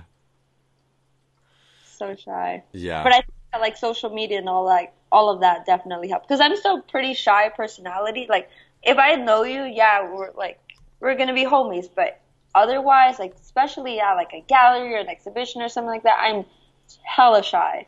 That's um, so funny. I mean, I know I, I do get that, you know, at camp you're like a little shy, but now I think of you as such like uh like uh you know, you you know, you're always doing something, right? Like you have a very it seems like you have a very active social life and you're out there networking and stuff like that, right? Oh, not at all. Everyone asks me that. Like, "Oh, how do you like network and like do you just go out and like meet?" No, not at all. Like I think uh the most social I can be is if there's like dancing. Like if I I go to like a dance party, if I go dancing that night. But otherwise, I'm so quiet, and I also wear a black hat. Like right. I'm always wearing a hat all the yeah, time. Yeah. Because like I, it's like my comfort thing. Like just like a child like carries around his like teddy bear or like a blanket. I like uh-huh. have a hat on me. That's I'm, so I'm, funny. I guess I just still have that first impression of you being like a party person from those original yeah. photos that I looked at, like that you're just like always clubbing or something. Yeah, um, I, which I do. I, I'm pretty active. Like I'll, I like to travel and go out and everything. But you know, I like I have like my posse like that I'm always with or mm-hmm, whatever. Mm-hmm. Yeah, but um, that like for me, like social media, like Instagram was very helpful just because I didn't have to like be somewhere and talk about my work. I could just like photograph it and put it out there. And I don't yeah. even have to like write about it. I it's just like photo. That's why Twitter does not work for me. Right. Like I cannot I can't do Twitter because I uh I I'd rather show than like talk. Right, totally. Yeah, that yeah. makes that makes sense. And yeah, I remember when you had come up for that summit, um, you and Chang came up and, and we were all hanging out and I think Celia and, and Mike yeah. Vance were here um, and uh, and we were all hanging out. I didn't even really know that much about Instagram. I sort of knew about yeah. it, but that was the time Chang was like, "Dude, your life is so visual. Like, you need to get on Instagram." And that's eventually I ended up getting the iPod Touch, you know, so I could so I could jump in and participate in that since I don't have a cell phone. Um, but I remember I didn't know that much about Instagram, but then you know, uh, I I forget we were like looking on a computer and and you had like seventeen thousand followers at the time, and I was like, holy shit, like yo, Marley's like blowing up. Like I was like, oh wow. And so like, what what is it like? What would you say that you know? Because obviously everybody wants to figure out how to get you know a good following and stuff. What what is it about? Like what are what are, what are your like tips and and kind of thoughts yeah. about using social media?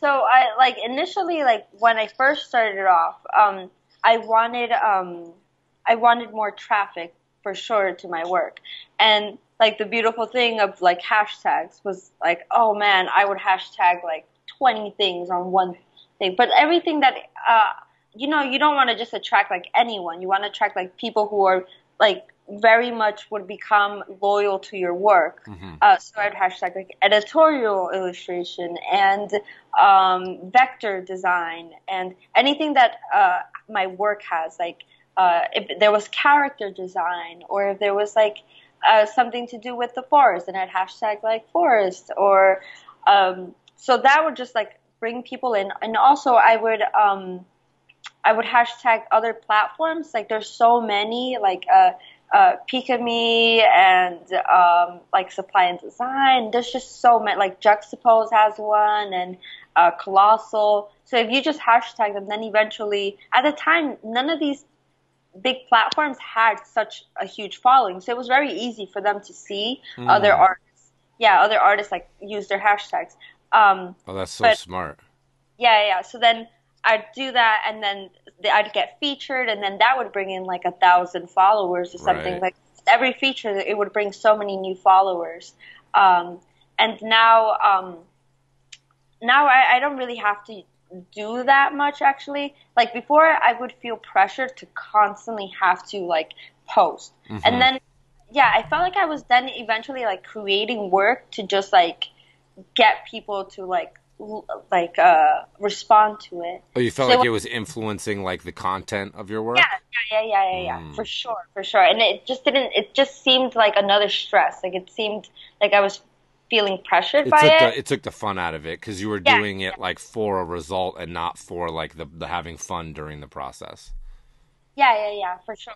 And then I started realizing like a year ago or something that I actually don't have to like post that much. Like it's um it's and I, I'm baffled that I didn't notice this before. That it's all about you know um, quality versus quantity. Mm-hmm.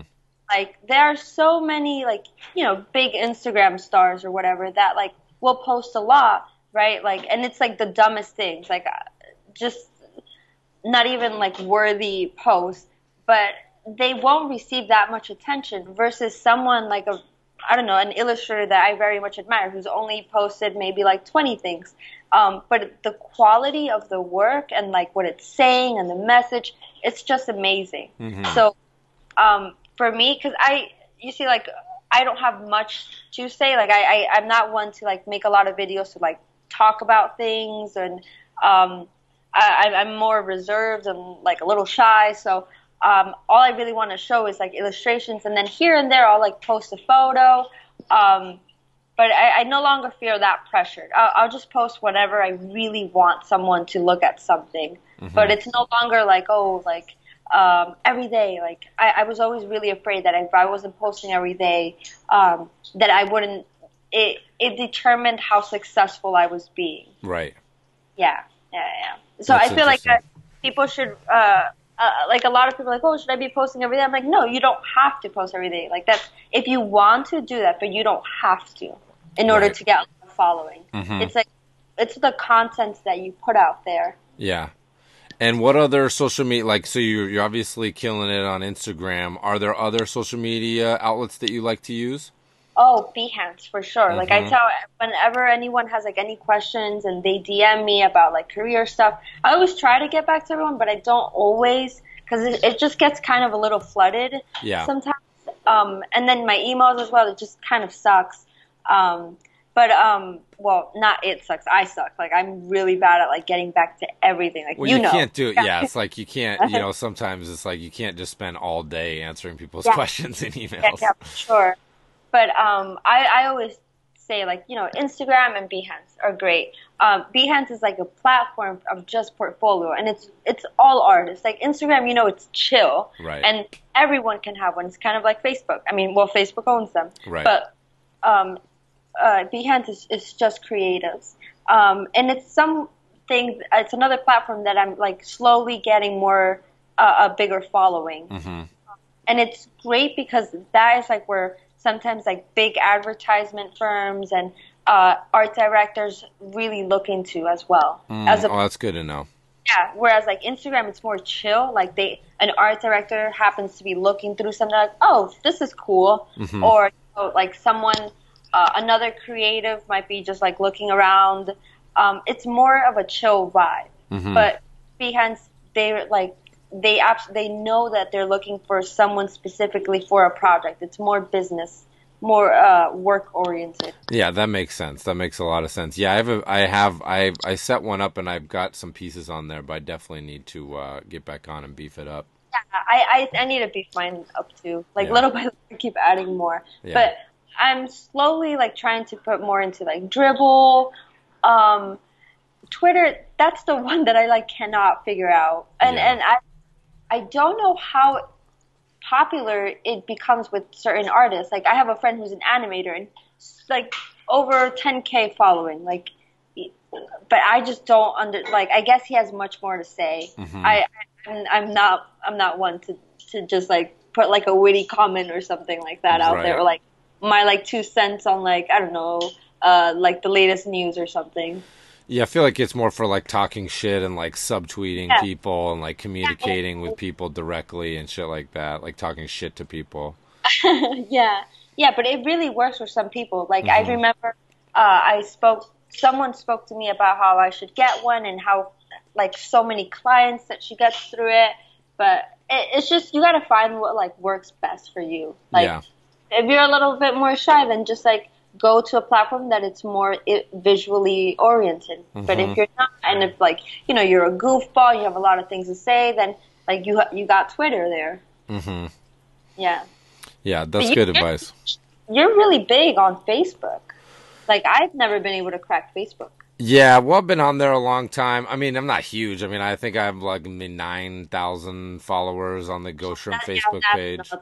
That's the totally that's not. Are you serious? That's a lot. Well, you, yeah, but you have like like what three times that on Instagram or something. like, come on. It's so easy. Like Instagram is super easy Yeah. to like get following. Facebook is hard. Yeah, uh, Facebook involves so much more. Facebook has like, you know, messages and like news feed and it's not just images, you know, it's become the news and yeah, there's so much going on that you can easily get lost in all that clutter. yeah. And like you have like close to like 10k Yeah, people yeah, I always do good with like videos and stuff like that. Whenever I'm doing kind of videos and things, people really like that. And I think I'm going to start to use my YouTube channel more. Like I've had a lot of people recently subscribing to the YouTube channel, probably just because it's linked on the site or whatever. And uh, I think I'm going to start doing some more videos. That's definitely a strength of mine. Um, I mean, obviously, that's like a big part of the 12 week online group workshop that I do now. Like, Yeah. I make an hour, I make like a you're 30. like you're really good at like inspiring and motivating people like just like based on talking. So i like see how well like of course like of course you belong on podcasts and on on fucking youtube and videos. Like you have so much to say. Like it definitely like people would subscribe to it Yeah. versus like i like i'd just be looking like a deer in the headlights like I definitely have the gift of gab. I definitely have the gift of gab, for better or worse. Like my wife is always like, "You talk so much. You're so loud. You're so like, you know, it's like it's a double edged sword." But, but yeah, for getting people hyped up. I mean, you know, that's kind of what I started to hyping realize. for sure That's that's kind of what I started to realize through doing Ghost Scout training camp is like I have like I used to be in, in in high school and stuff. I was like the guy who would instigate our crew to go get in a bunch of mischief. I'd be like, "Yo, let's go like throw shit at cars," or like, "Let's go fucking do this stuff." You know, I'd be I'd be that guy. Yeah, so now I just turn that into like, hey, let's go fucking lift logs and do a bunch of drawings and yeah, but like it was totally through the process of like of like of like Yeah. stumbling into the Ghost Scout thing sort of happening like half by accident and just half of like seeing if this fun idea could like become a reality and then all of a sudden realizing like oh I actually have the ability to be like a leader and like and like use this for a purpose that's going to make my life like way more rich and like other people's lives way more rich and that was a really fun discovery. And i think it also had everything to do with the fact that like i was becoming a dad at the time and and all that stuff you know makes sense. I was like maturing and and and kind of trying to be more more creative than destructive. Like i think up until the point i was a parent i was like also really interested in being like destructive and subversive and now i'm definitely still interested in being subversive but more on the creative tip than the destructive tip Yeah. That's really funny. That's cool how that worked out though. yeah Um, yeah I really remember like so I, I'm not a morning person. You're a morning person. I'm definitely Yeah, and then you'd come in with a fucking boombox and blast it in there. And I like I really related to Fitzy, uh, because like he was not a morning person either. He was just like really grumpy in the morning. right So right was like, "Ugh," but I'd get out, and I remember he'd just stay in there, and then you just turn the the music louder and blast it in there. Yeah, so ju- I'm already like, you know, you like you woke me up with a boombox, dude, and then I'm standing there. Then you're like, all right, now it's time for jumping jacks. I'm like, fuck that here, I'm not going to jumping jacks. And then you just like somehow amp me up. I'm like, all right, all right, and then you're like, come on, Marley, like five more. Yeah, yeah. No, it's so much fun. Yeah, jock jams at six a.m. Yeah. That's been a staple since the first. Some things have, yeah, just just been there from day one. The jock jams, the jock You jams. It's, Jock jams are still around. oh yeah, definitely. No, for sure. And now we have loudspeakers, so we like blast it out of the cabins. It's like super fucking. I don't do the boombox anymore. Now Oh, it's no? like now it's blasting at full volume out of the cabins, like, Oh, and it fills the whole forest. It's amazing. Oh man, that's so intense. That's so Yes. intense. But yeah, oh that damn boombox. I'm like, why does it still have battery? Like, how is it not dead yet? yeah, definitely, definitely multiple rounds of batteries uh, Yeah, through the then- course of camp. You only had like this one CD that you'd play all the time, and then we were like really happy that you got like a second one, like volume two of Jock Jams or something. Right, right, right. Yeah, Jared. yeah, shout out to Mystery Sack. He brought like a whole bunch of other like jock rock and jock jams. I think we, I think we tried them out a little bit, but I think we went back to. I feel like we went back to jock jams pretty quickly. Volume one is definitely the strongest and most classic. That's so funny. You can't Oh. beat um, it. Yeah, but this amping people up, I like. I can. It just makes sense that transition into just like podcasts and YouTuber, and then your online classes. Yeah. Yeah. Yeah. Yeah, I we're in, um ask, Do you know like Skillshare or something like that? It's called. Yeah, I've been talking to them about doing some stuff. They're pretty psyched Yeah, about. Yeah, yeah. we've been talking they- about doing some stuff. I saw their email. They were like, well, I like read their email, but I don't know, man. Like, I, I just, that's just like not my like forte. Like, I'm not a very good teacher. Like, Yeah. well, at least especially like if I'm not there in like right next to the person, because I've actually been teaching since like I've been in high school. Like, I used to do after school, um, and then while I was at RISD, I worked as a teacher assistant. I taught one class in the summer um because i like I, I know the basics just from coming from like a um art high school Mhm. uh, i know about anatomy and watercolor like the basics about everything how to stretch a canvas and all Mhm. um but I, i'm good at it one on one but if you put me i'm telling you like you put me on a video and whatever and just like i i need exceptional like director uh to like help That's kind of how I felt in the beginning, though, too. I felt like I wouldn't ever be able to be like a good teacher to anybody except like someone that was wired just like me or something like that. Yeah, like I, I- could totally see you doing just like a, a little tutorial on like your your like how you construct a piece, like just your process. Like if you just did a cool little instructional video on on like Yeah. your process start to finish, people would eat that up and it'd be amazing. Yeah, yeah. Which is it's cool. I just I just did that with Adobe. Um, right, yeah, exactly. Some, some live videos. Now I was like, I was so scared the first day. Right, I did Yeah. three days. First day, I was so scared. I'm kind of quiet, and the dude is like totally like pushing it to like really make conversation and all. Um, then the second day um, was okay, but I started getting sick, and then the third day I was fighting a flu. Oh no.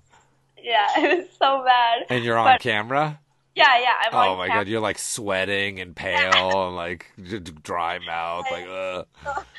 I got a box of of um, what are they called? Um, Kleenex. Yeah. Um, and they have like uh, vapor rub on them as well, like Uh-huh. some kind of like menthol thing. A whole box. I bought them right before going live, and it was like 45 minutes. And I put them on my lap, and by the end of the show, I had all I finished all the tissues. Oh my Like, god, your nose Yeah. is like bright red and Yeah, like yeah, raw yeah. and chapped. yeah, exactly that. It was nasty. Like if you just like fast forward that like third video, it's just me constantly blowing my nose Oh and my trying gosh. to like try to avoid the microphone so you wouldn't hear it. It was it was nasty. Are these videos up now? Is this something that we can Yeah, check they're out? yeah they're on YouTube. Oh, cool, cool, cool. Yeah, yeah, yeah. And this is on your YouTube or the Adobe YouTube? No, the Adobe. The Adobe, um, Adobe and Behance partnered up, so they were streamed live on YouTube, Adobe, and Behance. That's awesome. Yeah, because Behance is Adobe, right? Yeah, yeah. They Yeah. bought them. That's cool. sure. And did Um, they hit you up through Behance? Is that how they found you?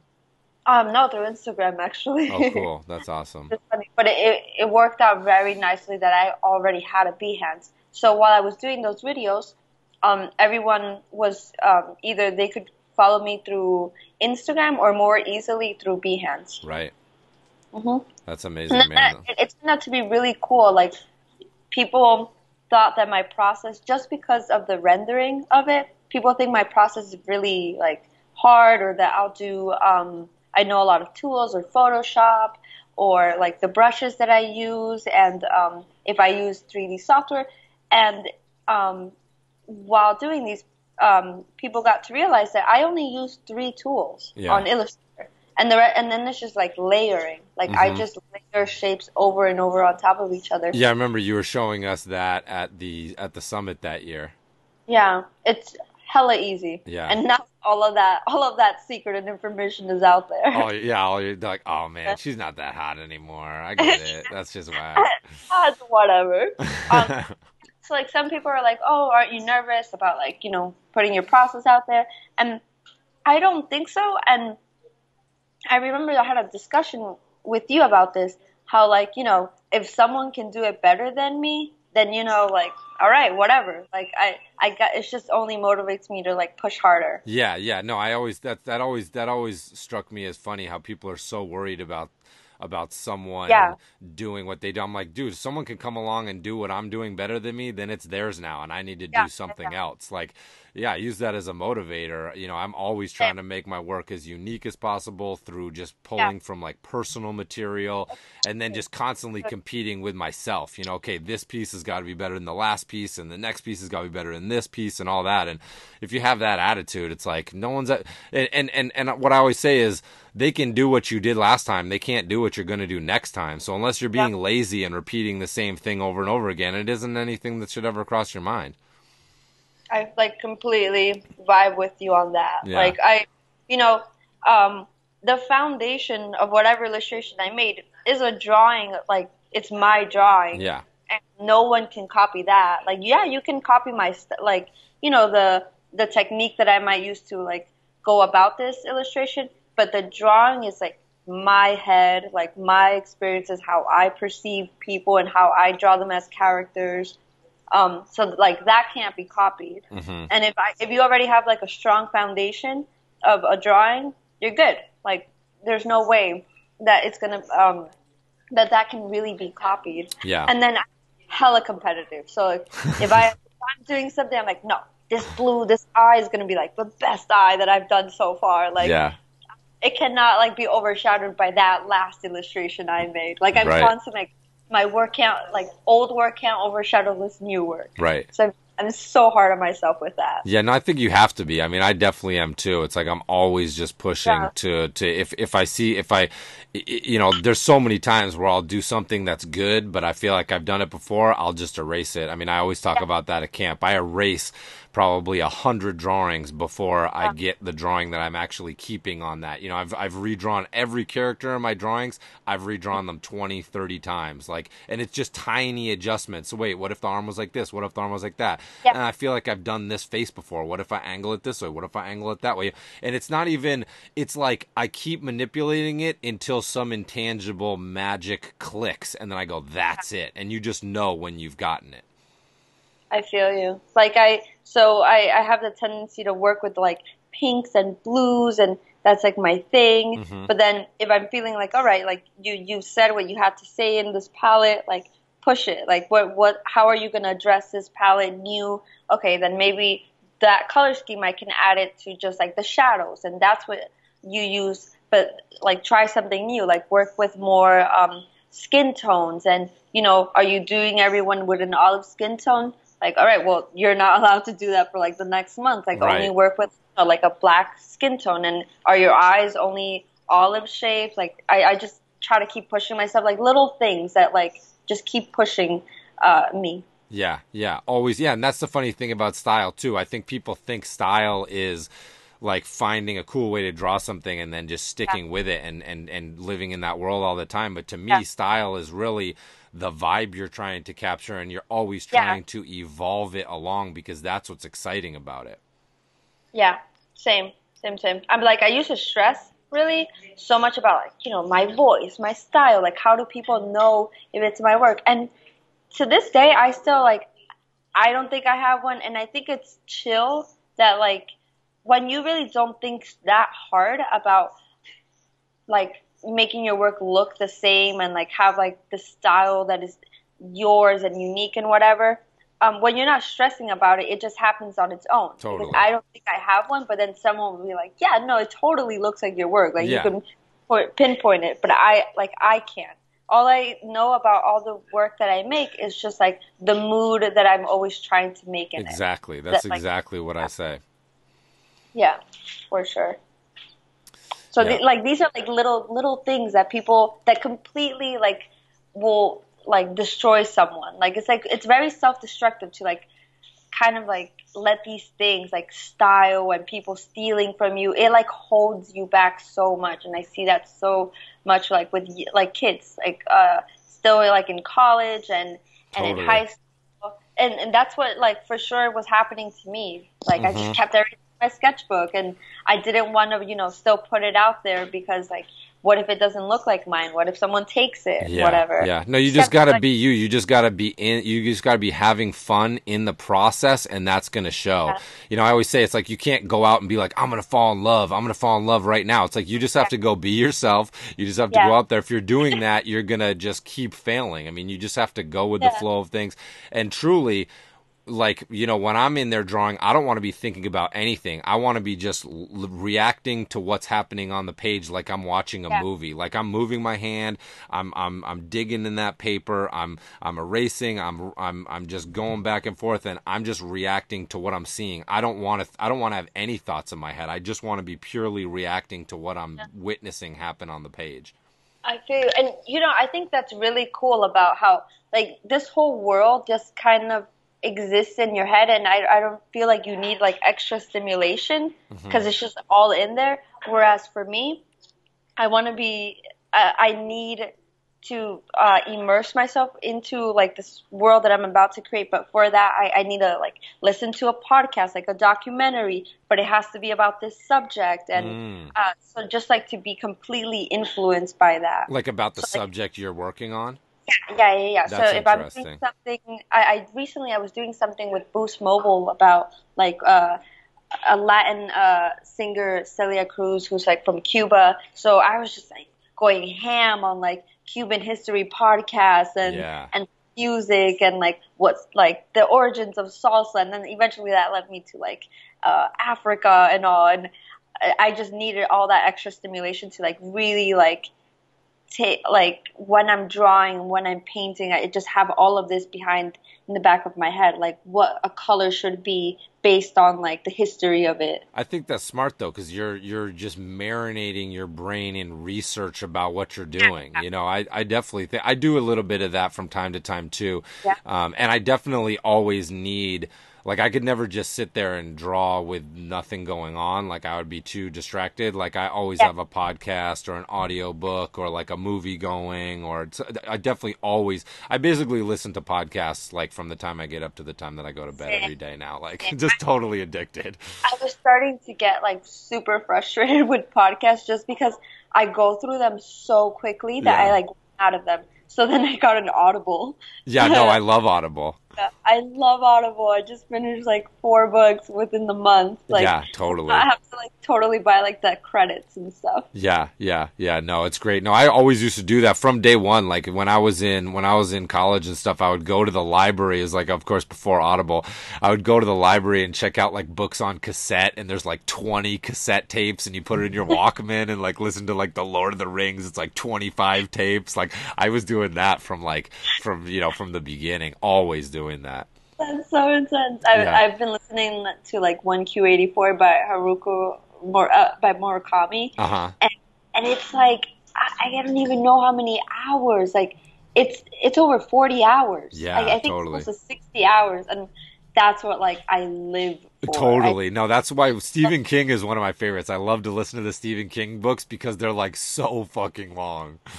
All right, I'm gonna have to do that because I I've ran out already of books, and I still have like a couple of credits left for this month while I'm here. So I'm like, I need to find a new book, and Yeah, all his books are like a thousand pages. Like it, I love to listen to it. I've listened to it like a million times. Like the the classic Stephen King books are so Yeah? much fun to listen All to. right. Yeah. That's probably going to be the next one that I Plus, get. they're all set. They're all spooky ones set in New England Oh, because he's from. Maine, so it's all about like the woods of New England being like haunted and spooky and like I- supernatural. I about that. I'm gonna have to like really rethink that. yeah, yeah.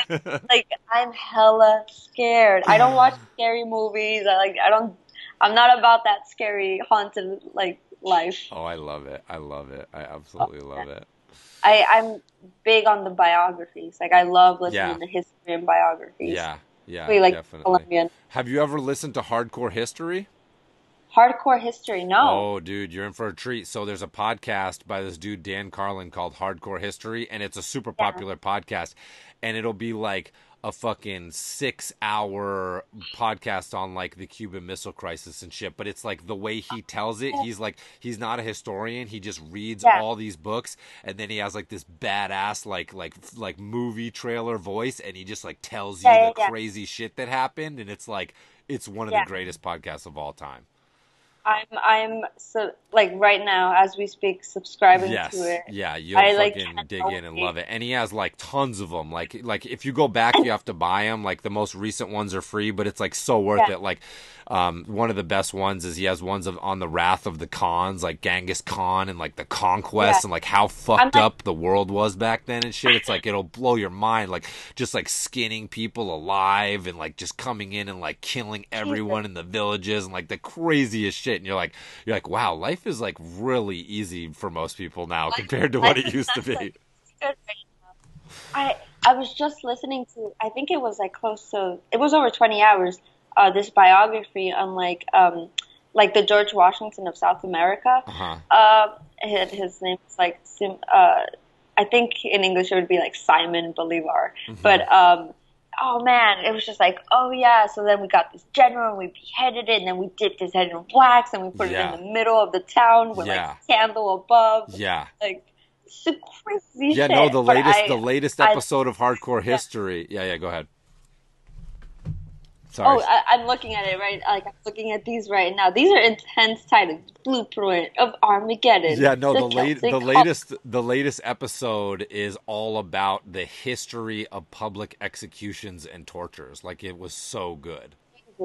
Yeah, it's so crazy. Like Yeah. that like it's funny because one of the one of the most interesting things is that public executions never dropped Yeah. off in popularity. Like like at a certain point the people in charge of things were like they just thought Yeah. it was like kind of low class and also like they didn't like these giant mobs forming and like they were kind of scared that all these mobs were going to like turn on them because at times they did so they kind of put a cease Yeah, and they like made they French. made yeah, they made all executions private at a certain point, but it's really that's a fascinating thing to think about. You know, we think about ourselves as so civilized, but when they stopped public executions, they were at the peak of their popularity, and they said that the the uh, it's it's all everybody would go, but especially women and children would always go. Like they like it would be tons of women and children going. It's like it's so fascinating. It just turns what you think about people on on its head, and you're like, oh my god.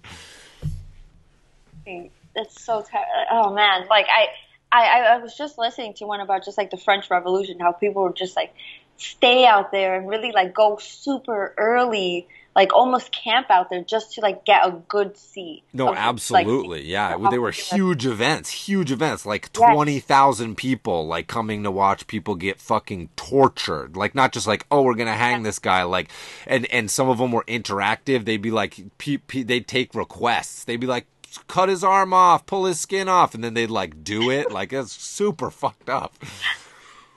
yeah yeah But it was really interesting because he gets into the whole psychology of it all, and like there was a certain dignity to like die a certain way, and like people would negotiate like how they were gonna be executed because like, and Yeah. the the people in the audience would like empathize with them, and they would want to see people Yeah. die in like a dignified way. Like it was, it's all just mm-hmm. about the human psychology and stuff, and it's so interesting because I think it still totally applies today. I think we just live in a different society, but I think like if things were to revert to that, we'd be right back there. I don't think that humans have changed a lot, actually. I think just the circumstances have changed.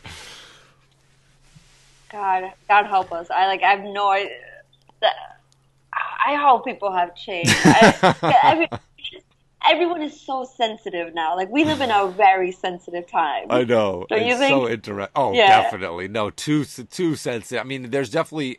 it's obviously it's like a it's like a pretty deep subject. I think like there's definitely positives to it. You know, like because there is a lot of injustice in the world, obviously, and Yeah, there's yeah. still so much inequality, and there's still so many people like live. I mean, still most of this world lives in abject poverty and shit. Like we do need to make like whole scale Yeah. changes. Like our society's priorities are obviously still completely backwards. So I think these changes Yeah. are good, but yeah, the whole like being everyone being so sensitive about like saying one wrong thing, and then like if you make like a bad tweet or something, you can like lose your job, and like if you make Yeah, like an off color joke, your life can be ruined. Like that doesn't make sense. I might like. I feel like maybe it's some kind of paranoia that I'm not going to like just tweet whatever's on my head. Like I'd rather just, for me, I, I love to make like you know little clips of videos of like things that I'm seeing that I think would be really cool for other people to see. Yeah. But I'm not gonna be tweeting every like everything that's going on in my head. Like sometimes, you know, it's inappropriate. I'm not Yeah. going to be texting like I, you. You need a filter. Like, yeah, some- no, and I had to learn that the hard way because I love being inappropriate, and I definitely used to like because in the old days, in the beginning of Facebook, like it was Yeah. sort of a different deal, and like. Yeah. Like I just thought it was a joke if anybody took it seriously, so I would basically only say the most ridiculous and inappropriate things Yeah, on. Facebook. But then there was seriously a point where it seemed like overnight it changed, and like all of a sudden, like you were just gonna get in super deep shit, and everyone was gonna take everything you said like super literally and seriously. Yeah. Like, like if you made an inappropriate joke, it actually meant that you were out there doing like some horrible inappropriate action in the world. Like that's how they started to treat it, and then it was like, oh, okay, like you can't just say anything you want anymore. ending. It can like really be career ending. You can become like a viral like topic of the day or Yeah, something. yeah. Like I don't know. You end up like on fucking Facebook's trending for like a comment that you've said. Like it's Yeah. just so stupid. And so many of these people are so young. Yeah. And like you don't realize like wow that really sucks. Like you totally fucked up your like your whole life just because of like this one stupid thing that you might have said. Yeah, yeah, no, it's crazy. Yeah, the whole so- social justice warrior. Of course, in in theory,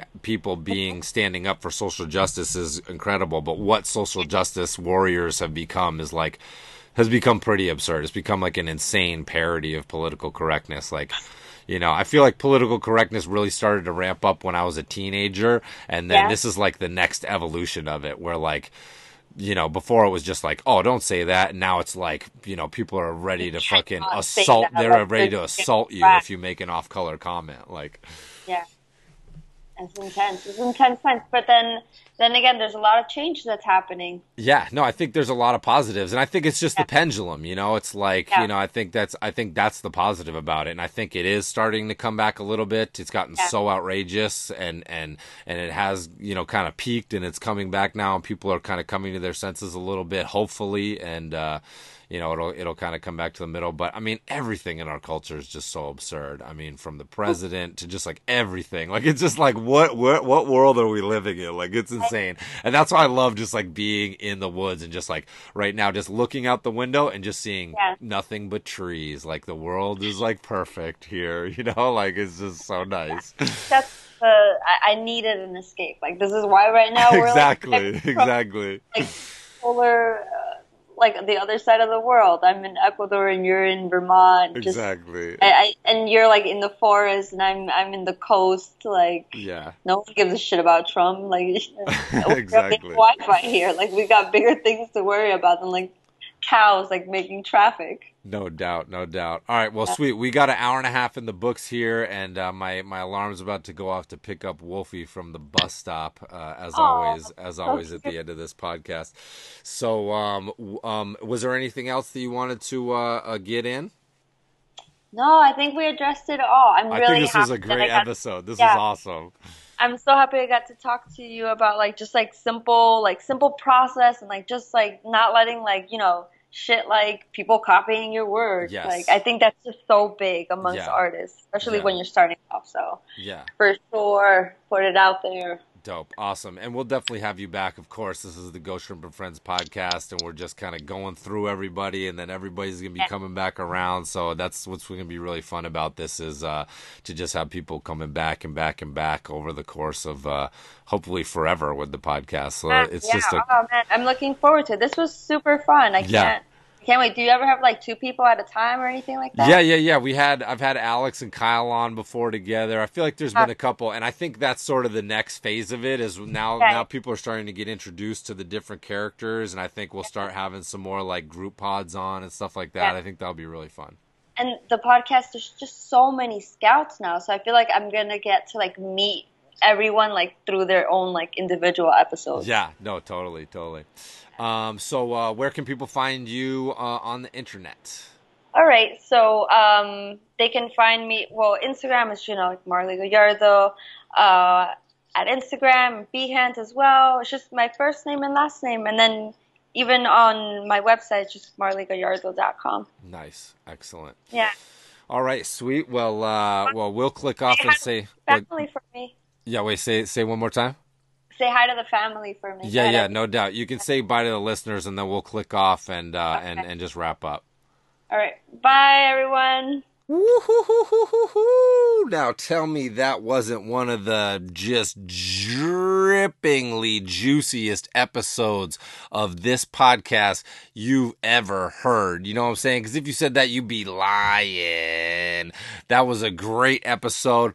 Big shout outs to my girl Crab Tooth, you know what I'm saying, for jumping on this podcast. Um, I'm uh I'm I'm I'm just of course loving every minute of these convos, catching up with my homies. So great to get her on the pod. Um, we got one more episode coming in this blitz this week. Uh, Thursday, I'm going to be getting one of my, uh, just really truly, probably my oldest best friend that I'm currently still really, uh, you know, friends with active best friends. Uh, we met in middle school. Uh, my man, Daddy Ball Scout, aka Luke Dubois. You know what I'm saying? So I'm gonna be getting him on in on Thursday on the pod. So uh, probably get that one up on Friday. Um, and uh, like I said, if you liked the Tight Jeans Mocklinson episode, um, you're gonna love the Daddy Ball Scout episode because me and this dude have been into a lot of debauchery, a lot of depraved drug use, a um, lot of uh, lot of early stuff in in in high school, um, just getting up to no good. You know what I'm saying? Uh, getting in trouble and doing our thing. Also, just uh, you know the origins of getting really serious about drawing. Um, he was my homie that just was like killing it, could always draw way better than me in high school, and you know was always just driving me to uh, to get in there and and draw more and have fun with it. And we used to just sit around and do a lot of fucking drawing, stoned after school together. Um, so truly one of my compadres, uh, one of the original Ghost Scouts at the first summits. Um, really been there, uh, you know, through the evolution of everything with me. Almost came and lived in my college dorm room with me uh, in in college. So many, just so much wacky shit that me and this dude have been through. Tripping on acid on graduation night, uh, all kinds of shit. It's gonna be a very juicy episode. we definitely won't be able to get to everything, but uh, look forward to that. Um, and then after that, we will be returning to our regular regularly scheduled, just once a week uh, podcasts. But uh, hopefully, I haven't overdosed you on um, my obnoxiousness, my inappropriateness, and all that. I think we've uh, really got a great variety of guests in here uh, over the last few episodes, and just caught up from uh, from the episodes that we missed when the government and NASA, the NASA world government, was trying to hollow was trying was trying to hollow me out, was trying to silence this my voice from this podcast from spreading the truth. You know what I'm saying? This hollow ass truth, this flat truth. Um so uh let's see. Um, let's see. I guess all we have left to do on this podcast is the sh sh sh shout outs. You know what I'm saying? Of course, we've got the one dollar contributing members on the Patreon page, uh, Patreon slash Ghost Shrimp, uh, Patreon.com slash Ghost Shrimp to support the podcast. If this podcast is part of your weekly routine, uh, peel off a dollar to get some early access. You'll get every episode two days in advance of the uh, of the public release to Sound SoundCloud and iTunes, and uh, you will build towards unlocking extra content and all kinds of future goodies like we talked about so uh, go to there, go over there and contribute. And of course, at the two dollar level, you get a juicy vegan, non-vegan beef stew shout out. We've got options for everybody. We've got it covered. You know what I'm saying? Um, so whether you like cow in your beef stew or whether you like some seitan in your beef stew, we got you. You know what I'm saying? Um, so uh, and and then as we know, some people like to go above and beyond, like my girl Sarah Ball coming with five dollars per episode. That is epic, um, epic contribution. So appreciated. Big Beef Stew, shout out to Sarah Ball, one of the alumni of the 12 week online group workshop. Much appreciated.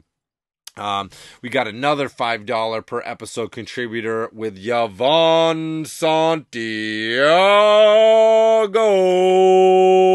Much respect to you, Yvonne. Um, much appreciated. Uh, all you can eat beef stew for you. Um, and then at the $3 contributing level, we've got Zeta coming from somewhere in this infinite universe. Sounds very intergalactic to me. Um, uh, much appreciated. Every dollar truly counts. Um, of course, we've got uh, the new contributor straight out the current round of the online group workshop, Johnny Glein. Uh, much appreciated. I will talk to you soon, my homie. Uh, what do we got? We got uh, another newish contributor, Jared Jones, contributing at that $2 level per podcast. Loving it. Much respect.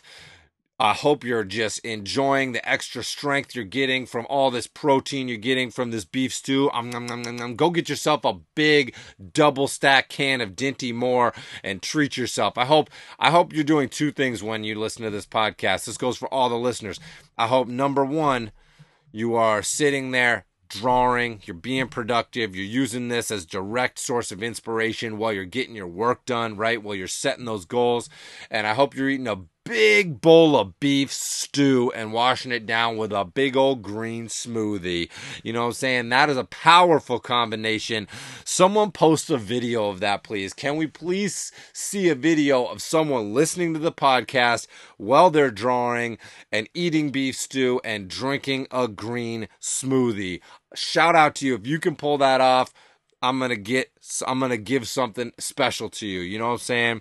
Post it on YouTube send it to me, post it up, and you will get a little special something something from me. You know what I'm saying? Um, let's see who else we got. We got a shout out going to Waste Zoid.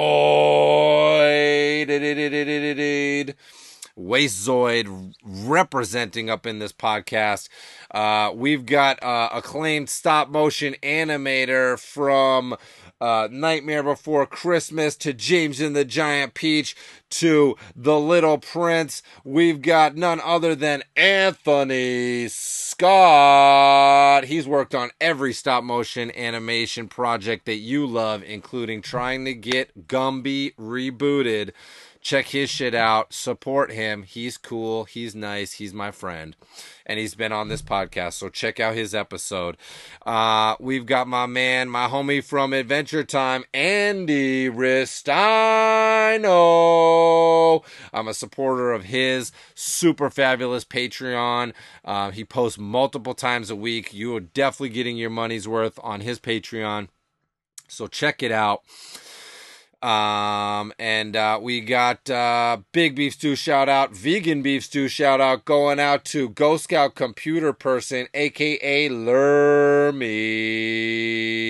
You know what I'm saying? Probably gonna be a counselor at Ghost Scout Training Camp Year 7. You know what I'm saying? Applications at ghostshrimpglobal.com. Um, do not sleep on it because the applications are coming in, people, especially internationals. Get them in, get them in, get them in. Uh, we got a big beef stew shout out going to Shambe Right. Much respect. One of my favorite names. Always say it more than once. Shambe, Shambe, Shambe. I just can't keep that name out my mouth because it's delicious just like some beef motherfucking stew. I got those big old chunks that you just have to chomp on, like the chunks that barely fit in your spoon. You know what I'm saying? Um, big shout out going to Otto Heaney Illustration out there in Burlington, Vermont. Another New Han- another uh, New England local. Love my New England creatives. If you are a creative in New England, give me a shout out. I love to hear from you. You know what I'm saying? We gotta always be uniting. Um, hit me up. Come camp out at the Ghost Shrimp National Forest. Love my fellow professional New Englanders. Uh, what do we got? We got a big shout out going to Michael Garcia. You know what I'm saying? Big beef stew shout out. Meaty chunks, meaty, meaty chunks. Sometimes you know what I'm saying? You're so full of beef stew, but you know you're going to want some more later because it's so delicious. You just put some in your pocket. You know, you put a little beef stew in your pocket and the, some of the juices are going to seep through and run down your legs and you're going to lose some of that. But you know what you're going to keep? The most important part the beef. You know what I'm saying? Where's the beef? I love the Arby's ad campaign we have the meats. You know saying? Very I don't eat at Arby's, so I guess it's not effective, but it is in the sense that I love it every time. I love seeing the Arby commercials because they do truly have the meats. Um, and uh, maybe they will also uh, get on the vegan meat train and get some fucking vegan meats up in there. If they had the vegan meats, that shit would be insane. Um, let's see who else we got out there in New Zealand, soon to be in the Ghost National Forest for a three month scout residency. My man Daniel Foothead, you know what I'm saying, working on some illustration projects and hiring his fellow Ghost Scouts to work with him on the project. That is what this international art collective is all about. Powerful connections. You know what I'm saying? All of a sudden, you got a whole bunch of cousins that have your back and they have your front and they have your top and you know they have your bottom. You know what I'm saying? So uh uh big shout out to my man uh fucking Daniel Foothead, aka Ghost Scout Sports Magic. Can't wait to get you back in the forest, my friend. Uh big shout out to uh 12 week online group workshop alumni Alexi Giroux. Big fan of his work. Check him out. Uh big fan of my man from Adventure Time. Jesse Moynihan. And of course, I support his Patreon for forming one of the greatest comics ever made in the history of mankind. Womankind, alien kind, every kind of person should read this shit because it's fucking uh, juicy as fuck. You know what I'm saying? You're gonna, you're not gonna be thirsty when you're when you're reading forming you're gonna be well hydrated because that shit is juicy. Get you better read that in a fucking bathing suit. You know what I'm saying? Reading forming is like waking up and all of a sudden you got an in-ground pool in your face. You know what I'm saying? Like someone installed the in-ground pool in your motherfucking face. That's how I would describe that comic. Uh, big shout out to, uh, let's get a little big vegan beef stew shout out to my man, the reigning, defending, training camp, camp champion, John Mansfield, aka Beard Lips. You know what I'm saying? He will be making the trophy this year for the year seven camp champion. How do you like that? You know what? Could be you. If you're listening right now thinking, I'm going to go to Ghost Scout training camp and I'm going to become the year seven camp champion, that man will be handing you, or at least making you, the trophy. Okay? That's exclusive. That's motherfucking exclusive. Okay, we got a big shout out going to acclaimed Hollywood big shot director of Kung Fu Panda and the Little Prince, my man, Mark Osborne.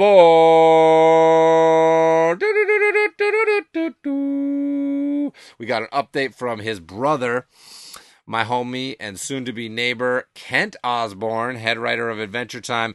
He should be arriving. Uh, to his new residence, uh, one house down from me here in Vermont.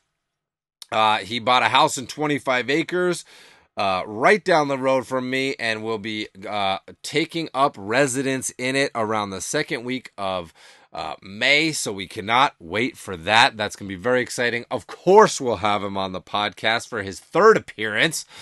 Uh, and it will be in person, and that will be fucking fabulous. Broadcasting live from his new house. That's going to be great. Um, uh, big shout out to Barc the Dog. That's B A R C. And if you don't know, you better check it out because he's taking over in this year of the dog. My man Alexander Lansang, the assistant in the 12 week online group workshop and multiple time Ghost Scout counselor.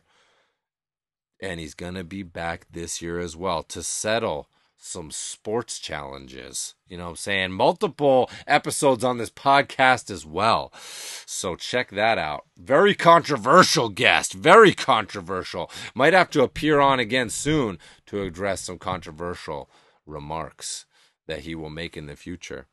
Uh, big shout out to Arguably Art. Big shout outs. Eat that beef stew. It's good for you uh, and confirmed that he has accepted to be the first ever recipient of a beef stew enema in Denmark. My man, Try Man Hunt. I want to see a video of this beef stew enema.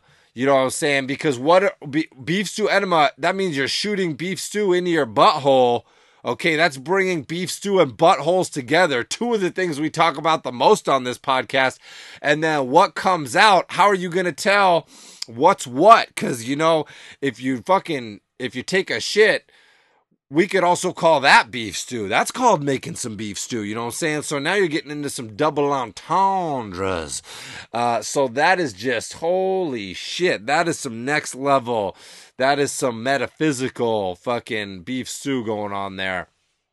Uh, I'm really excited about just talking about this. So, uh, big shout out to my man Tryman Hunt for accepting the challenge of having the world's first beef stew enema because I think it's going to be painful and possibly dangerous and deadly.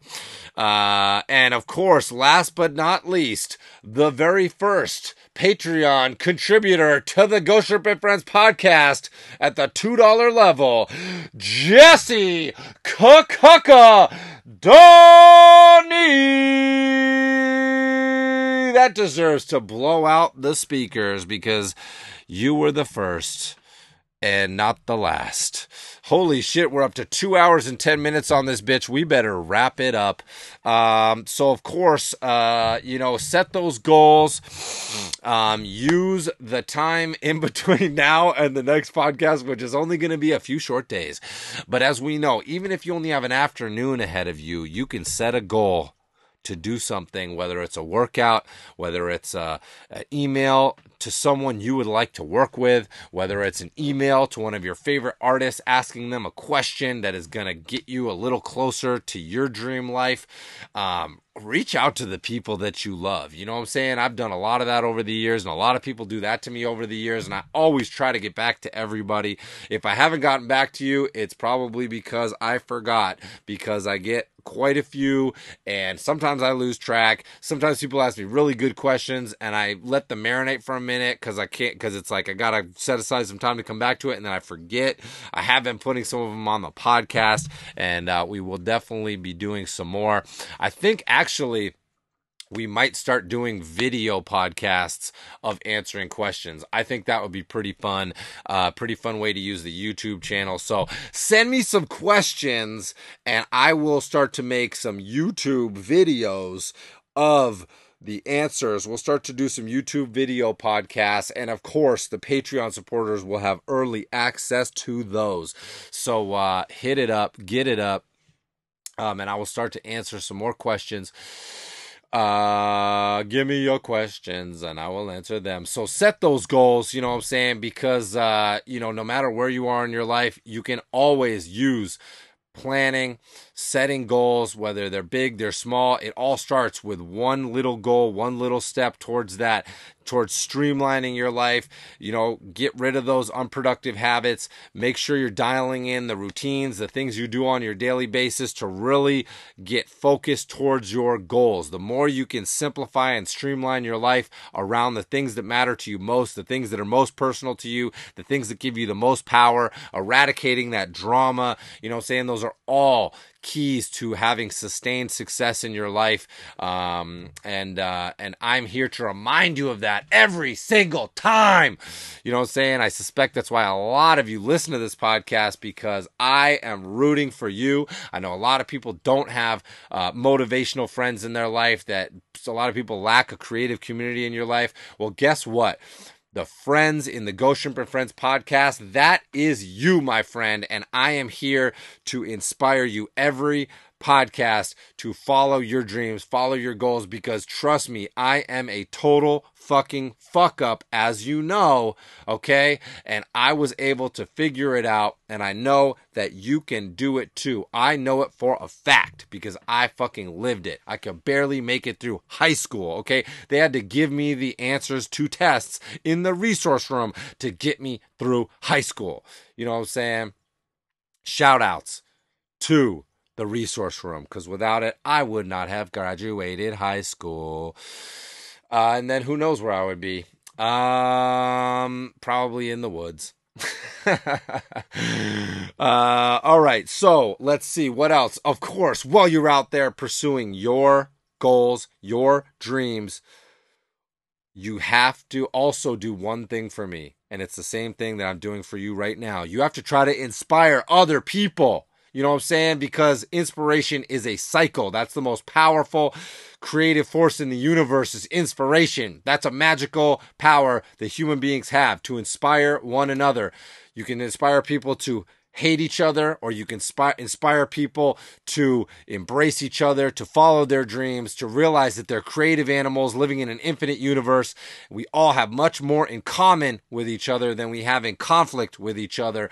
So make sure that when you're out there doing your thing, you are really taking some time to be positive and productive with other people in your sphere. You know what I'm saying? That is what I do with the podcast. That's what I do with Ghost Scout Training Camp.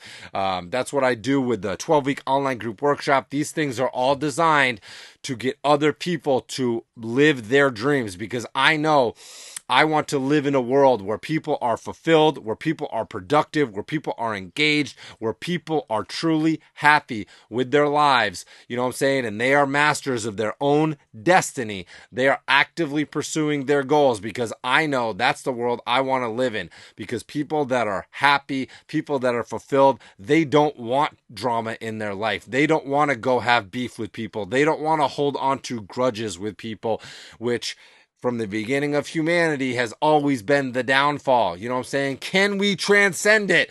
Can this podcast save the human race? Only time will tell. You know what I'm saying? That's a lofty goal, but I like to think big. I'm a big picture person. But you know, it truly starts like I say, with one thing at a time, with one podcast at a time, with one listener at a time. You know what I'm saying? So I know that I can be a positive force in the universe by doing things like this. So I encourage you, if you are inspired by my words, do it do, find a way. You don't have to do it the exact same way as me. Find your way of doing it. You know i'm saying? Whether you're inspiring children or the elderly or blind people or lepers. You know i'm saying? It must be a real bummer in those leper colonies okay? They need some inspiration. So let's figure it out. Let's get together. Let's keep creating creative communities. You know start your own secret society of ghost scouts. Start the secret society of ghost skunks. Start the secret society society of spooky walruses. You know what I'm saying? Start the secret society of haunted fucking porcupines. Uh, that is my dream is that people see some of the things that I've done and they just go, hey, if this fucking moron can do it, I can definitely do it and go out and do it even bigger and better than me. That is what I want you to do. Um, so uh, until next podcast, which will only be a few short days away. Uh, be positive, be productive, pursue those goals, and inspire each other. All right, y'all. Peace out.